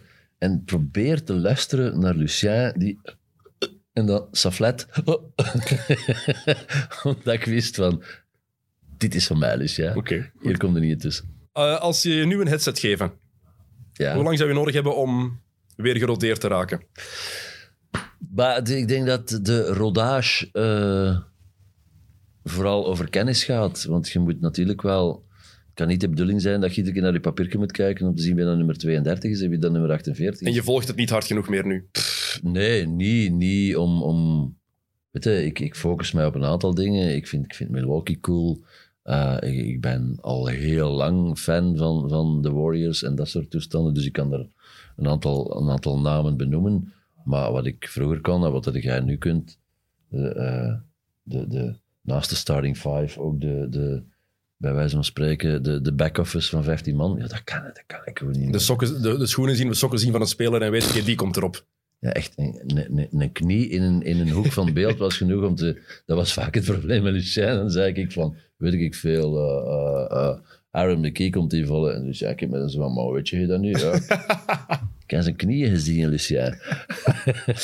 Ja, dat was altijd het mooie inderdaad ook, als jij dan zo'n heel leuk verhaal, een sappig verhaal verteld had, dat Lucien dan gewoon daar niet op inging. Nee, nee, nee. Terug naar de orde van de dag. Echt analyseerde wat er net aan het gebeuren was. De pick and roll tussen Stockton en Malone, niet goed gelukt. Vond ik altijd echt... echt Maar ik heb zo, wat, wat mij heel erg terugwierp, hoe klein en banaal het ook was, in mijn, in mijn commentatorverleden, was de openingsscène van, van Het Huis met Eddie Plankaart. Mhm. En je ziet er natuurlijk maar een heel klein stukje van in de uitzending. Maar hij rijdt dus op, eh, op de mountainbike eh, ja, de berg op naar het huis. En ik zit in zo'n kabinetje, Rodania, en ik geef commentaar. Ja, Zo van, hey, die plankaart Ja. onderweg. En toen dacht ik echt van, wow. ik voelde mij meteen terug de NBA-commentator die veel te hard aan het roepen was. dus dat zou snel terug zijn, denk ik. Maar ja, de kennis, hè. Dat Mhm. is, eh, ja het- wat, is, er- wat is er eigenlijk groter nu op dit moment? Je liefde voor de NBA en het spelletje? Of je liefde voor Club Brugge? Eh, de, de tweede staat dichter en wordt vaker beleden, dus die is wel groter. Helpt natuurlijk ook als je een zoontje hebt die voetbalt en die grote fan is van Club Brugge. Ja, en, maar dat is dan... Ik heb altijd gezegd dat het enige waar je als kind of, of, of mens totaal geen verdienste aan hebt, is de keuze voor je ploeg. Want die wordt eigenlijk negen keer op tien door je vader bepaald. Mijn pa heeft me ooit meegepakt toen ik een jaar of vier was. Voor het eerst naar Club Brugge. Ik moet er niet flauw over doen. Als die mij op dat moment meepakt naar de cirkel en blijft naar de cirkel gaan, ja, dan draai ik nu dat kruis voor mijn leven. En ben ik, en ben ik niet, maar bedoel, daar hangt het vanaf. Ik heb met hem identiek hetzelfde gedaan. Op zijn vierde verjaardag. Rick, welke match zijn we gaan kijken? Standaard. Ja, wie heeft er gescoord? Ik weet wel nog België tegen. Weet jij nog wel wie er gescoord heeft, Erik? Nee, nee, nee. Maar het is een beetje, die zijn spons werkt nog veel beter dan die van ons. Ja, dat is waar. Eh, dus die kan zo plots zeggen van, oh ja, die een match tegen in de 32e minuut en die. En dan denk ik van, ja, ja, het zal wel. En het is waarschijnlijk nog altijd waar. Maar, de, ja, ja. Ja, kijk. maar in de, in de, op zijn vierde heb ik hem ook voor het eerst meegepakt. Hè? Negen, hè, ben jij vandaag? Ja, Ja, juist. is Amai. vijf jaar geleden. En, en ja, het is, het, is, het is om zeep. Het is met, sorry Rikje, het is met tranen hè, als er verloren wordt. En, en, Maar dat zijn de echte fans, hè? Dat zijn ja, de echte maar fans. Dikke tranen, een maat, echt een soort... Sorry Rikje. Een soort, Rick, dat is niks om je voor te schamen. Hè? Dat, is echt, dat is echt heel oké. hè? een soort ontroostbaarheid. ik vind dat eigenlijk heel mooi net. Dat ja, ja, echt- maar ik vind dat ook geweldig. Ik vind dat geweldig. Ik vind dat fantastisch, want dat is dat soort bele- Ik ben altijd, een- ik heb altijd een beetje medelijden met mensen die zich Ja, die, die, die zo geen... Hoe moet ik het gaan noemen? Sportverslaving. Alleen die sportverslaving, daar ga ik niet over. Maar die niet die uitlaat, uit- uitlaatklep, amai, wat een woord, hebben om, om naar die match te gaan, om daar te kunnen in opgaan. Om De echte daarin- beleving te voelen. Ja. ja. Want dat is... Er is no such thing als wij tweeën, die tegenwoordig kunnen niet meer zeggen wanneer, maar die ergens tussen dinsdagavond en zondagmiddag naar het stadion mogen gaan. Dat is het gewoon. Natuurlijk. Top. En dat is als commentator eigenlijk net zo. Je moet die beleving helemaal voelen, vind ik. En dat enthousiasme, en zeker met basketbal is dat zo, zeker als je ter plaatse zit in een NBA-zaal waar sfeer is, Maar je, daar, je voelt dat je meedoet bijna. Dat gevoel heb je. daar, Je, je ben ik, staat... daar ben ik goed weggekomen. Want daar heb ik heel lang schrik voor gehad eh, na mijn afscheid. Want wat deed die in kwiet? Elke match opnieuw, ik zette die een headset op mijn kop, volume op 10. Om, om in die match te gaan. Ja, ja, ja. Want die, die, de inleving en de beleving en het enthousiasme werd gevoed door een koptelefoon op 10.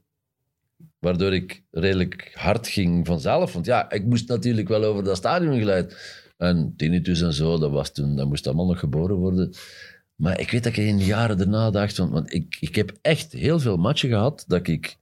Ja, zo'n match, hè, na 2,5 uur, 3 uur...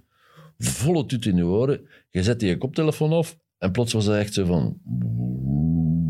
Dat je zo Ah, je, je eigen hersenen hoort rondwaaien. Dus op, als volleerd hypochonder was ik op een bepaald moment echt helemaal van doordrongen van... Yo, yo, yo, tinnitus, here I come. Maar je bent er voorlopig van bespaard gebleven. Eh, ik kon er wel van bespaard blijven. Oké. Maar die- soms is het nodig. Ik eh, herinner me Finals Game in Cleveland. Luidste zaal waar ik al geweest was. Niet normaal toen. Met LeBron, dat jaar was echt... Erger dan Philly. Geen live, ik heb geen match live gedaan in Philly. Oh, nooit gedaan. Dus, maar het was toen echt een zotte kot. En. Thomas en ik, wij moesten echt onszelf heel luid zetten, omdat we gewoon onszelf niet, kon, zelf niet konden verstaan in onze headset, in onze koptelefoon. Het was echt waanzinnig. Maar zoveel mogen wij niet ter plek- plekke gaan. Niets zal ooit het fluitconcert overstijgen in Philly.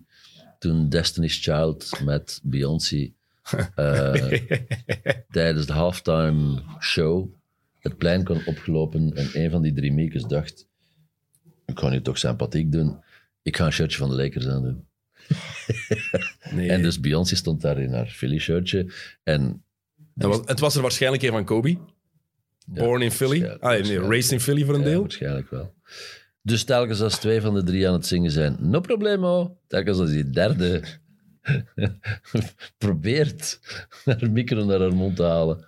Hele stadion, cheeseheads, fluiten, roepen, rochelen, tieren, kressen. Toen verging echt horen en zien. Dat geloof ik gerust.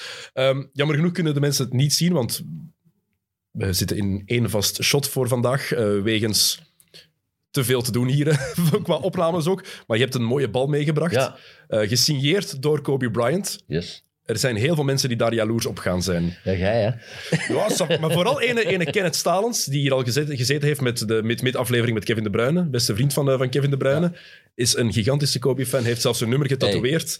Die gaat echt... zomaar een Kobe ballen. Eh, het is een rookie ball. Je weet in de hiërarchie van wat is echt hot, Mhm. dan is de rookie thing, een rookie shirt is altijd duurder dan... dan Ro- rookie card. Een rookie... Yep. Dus eh signed and delivered eh, in Parijs, McDonald's Open. Zoek ik erop wanneer? Ik, eh, wacht, hè. wanneer zou dat geweest zijn? 2000 en... Oh, wat zeg ik nu? 2000? Jawel. nee, nee, nee, nee. Vier? Hij is, was een rookiebal, was... eh Nee, natuurlijk niet. ja. 96 hij is Ja, gedraft ja, in ja, ja, ja, ja. 96. Nee, ik ben helemaal, helemaal de draad kwijt. Dat is oké, hè? Omdat er later nog McDonald's zijn geweest in Parijs. Vandaar dat ik even... eens Kijk. Hij had nog geen wedstrijd gespeeld. Was juist gedraft, was toen 17. mhm. Straight from high school, wat toen een, een, een raal was. dat hoorde toen niet. Je Nee. moest naar college gaan van David Stern, Ja, want het was het jaar na Kevin Garnett. om daar te faken, Ja. hè, dat je aan het studeren was. nu is het nog erger geworden. Nu is het nog erger geworden. en dus hij kwam eh, ja, een soort exhibitiewedstrijd spelen met de Lakers. Ik vraag, nee. Strules, nee, dat was tegen Jordan. Dat was, dat was 97 tegen Jordan. Dat was het laatste jaar van Jordan.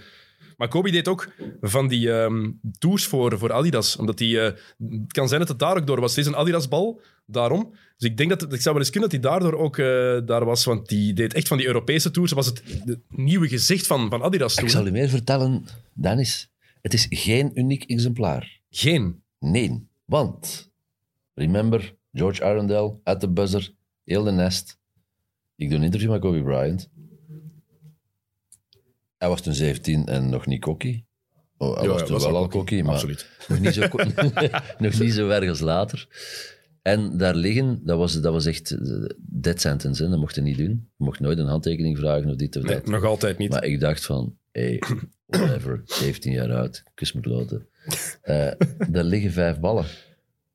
En je hebt ze alle vijf laten handtekenen. En alle vijf meegepakt. En vier verloot. En één bijgehouden. Ja.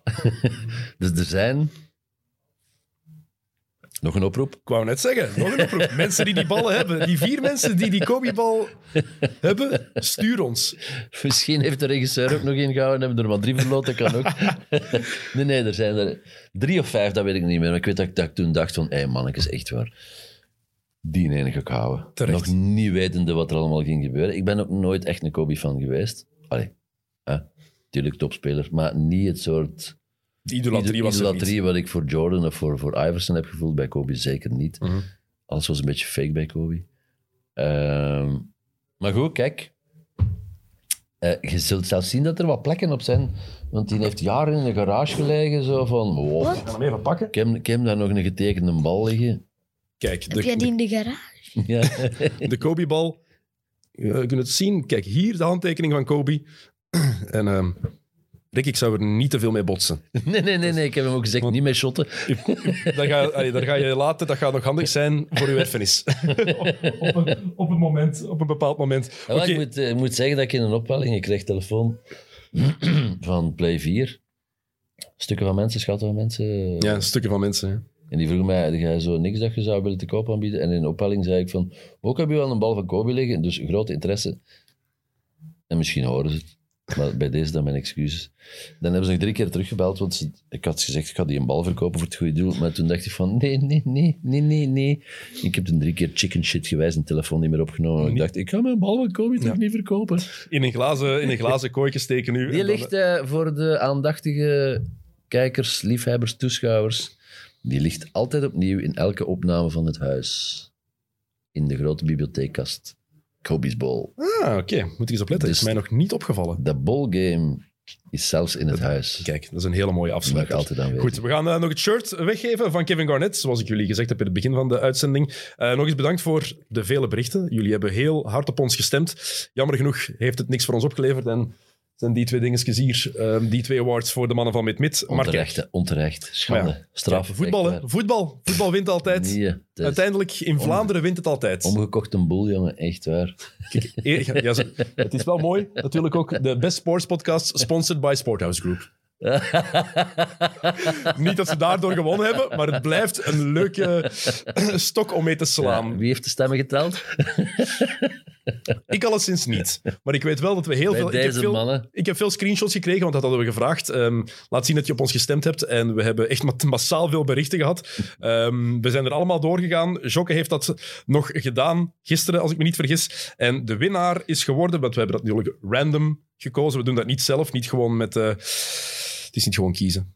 We gebruiken daar een programmaatje voor dat dat doet. Philip Offermans, jij wint het retro shirt van Kevin Garnett dat daar achter Erik hangt. En misschien heeft de Filip nog een bal van die met Mutombo. Ehm, Wie of weet. van Kobe Of van Kobe Bryant. Maar Filip Offermans, ehm, stuur ons een berichtje. En, eh, via Twitter of via Instagram of via Facebook. eh, met je adres als je wil. En dan bezorgen wij jou dat shirt. Ehm, je zal ons wel zelf moeten contacteren. En je zal ook moeten luisteren naar deze aflevering. Om het te Ah, kunnen je moet het allemaal zelf regelen als je hier een prijs wilt winnen. Nee, je moet gewoon een, je moet een bericht sturen. Maar je moet wel luisteren. We nemen geen contact met jou op. Filip, je moet zelf je shirt komen halen.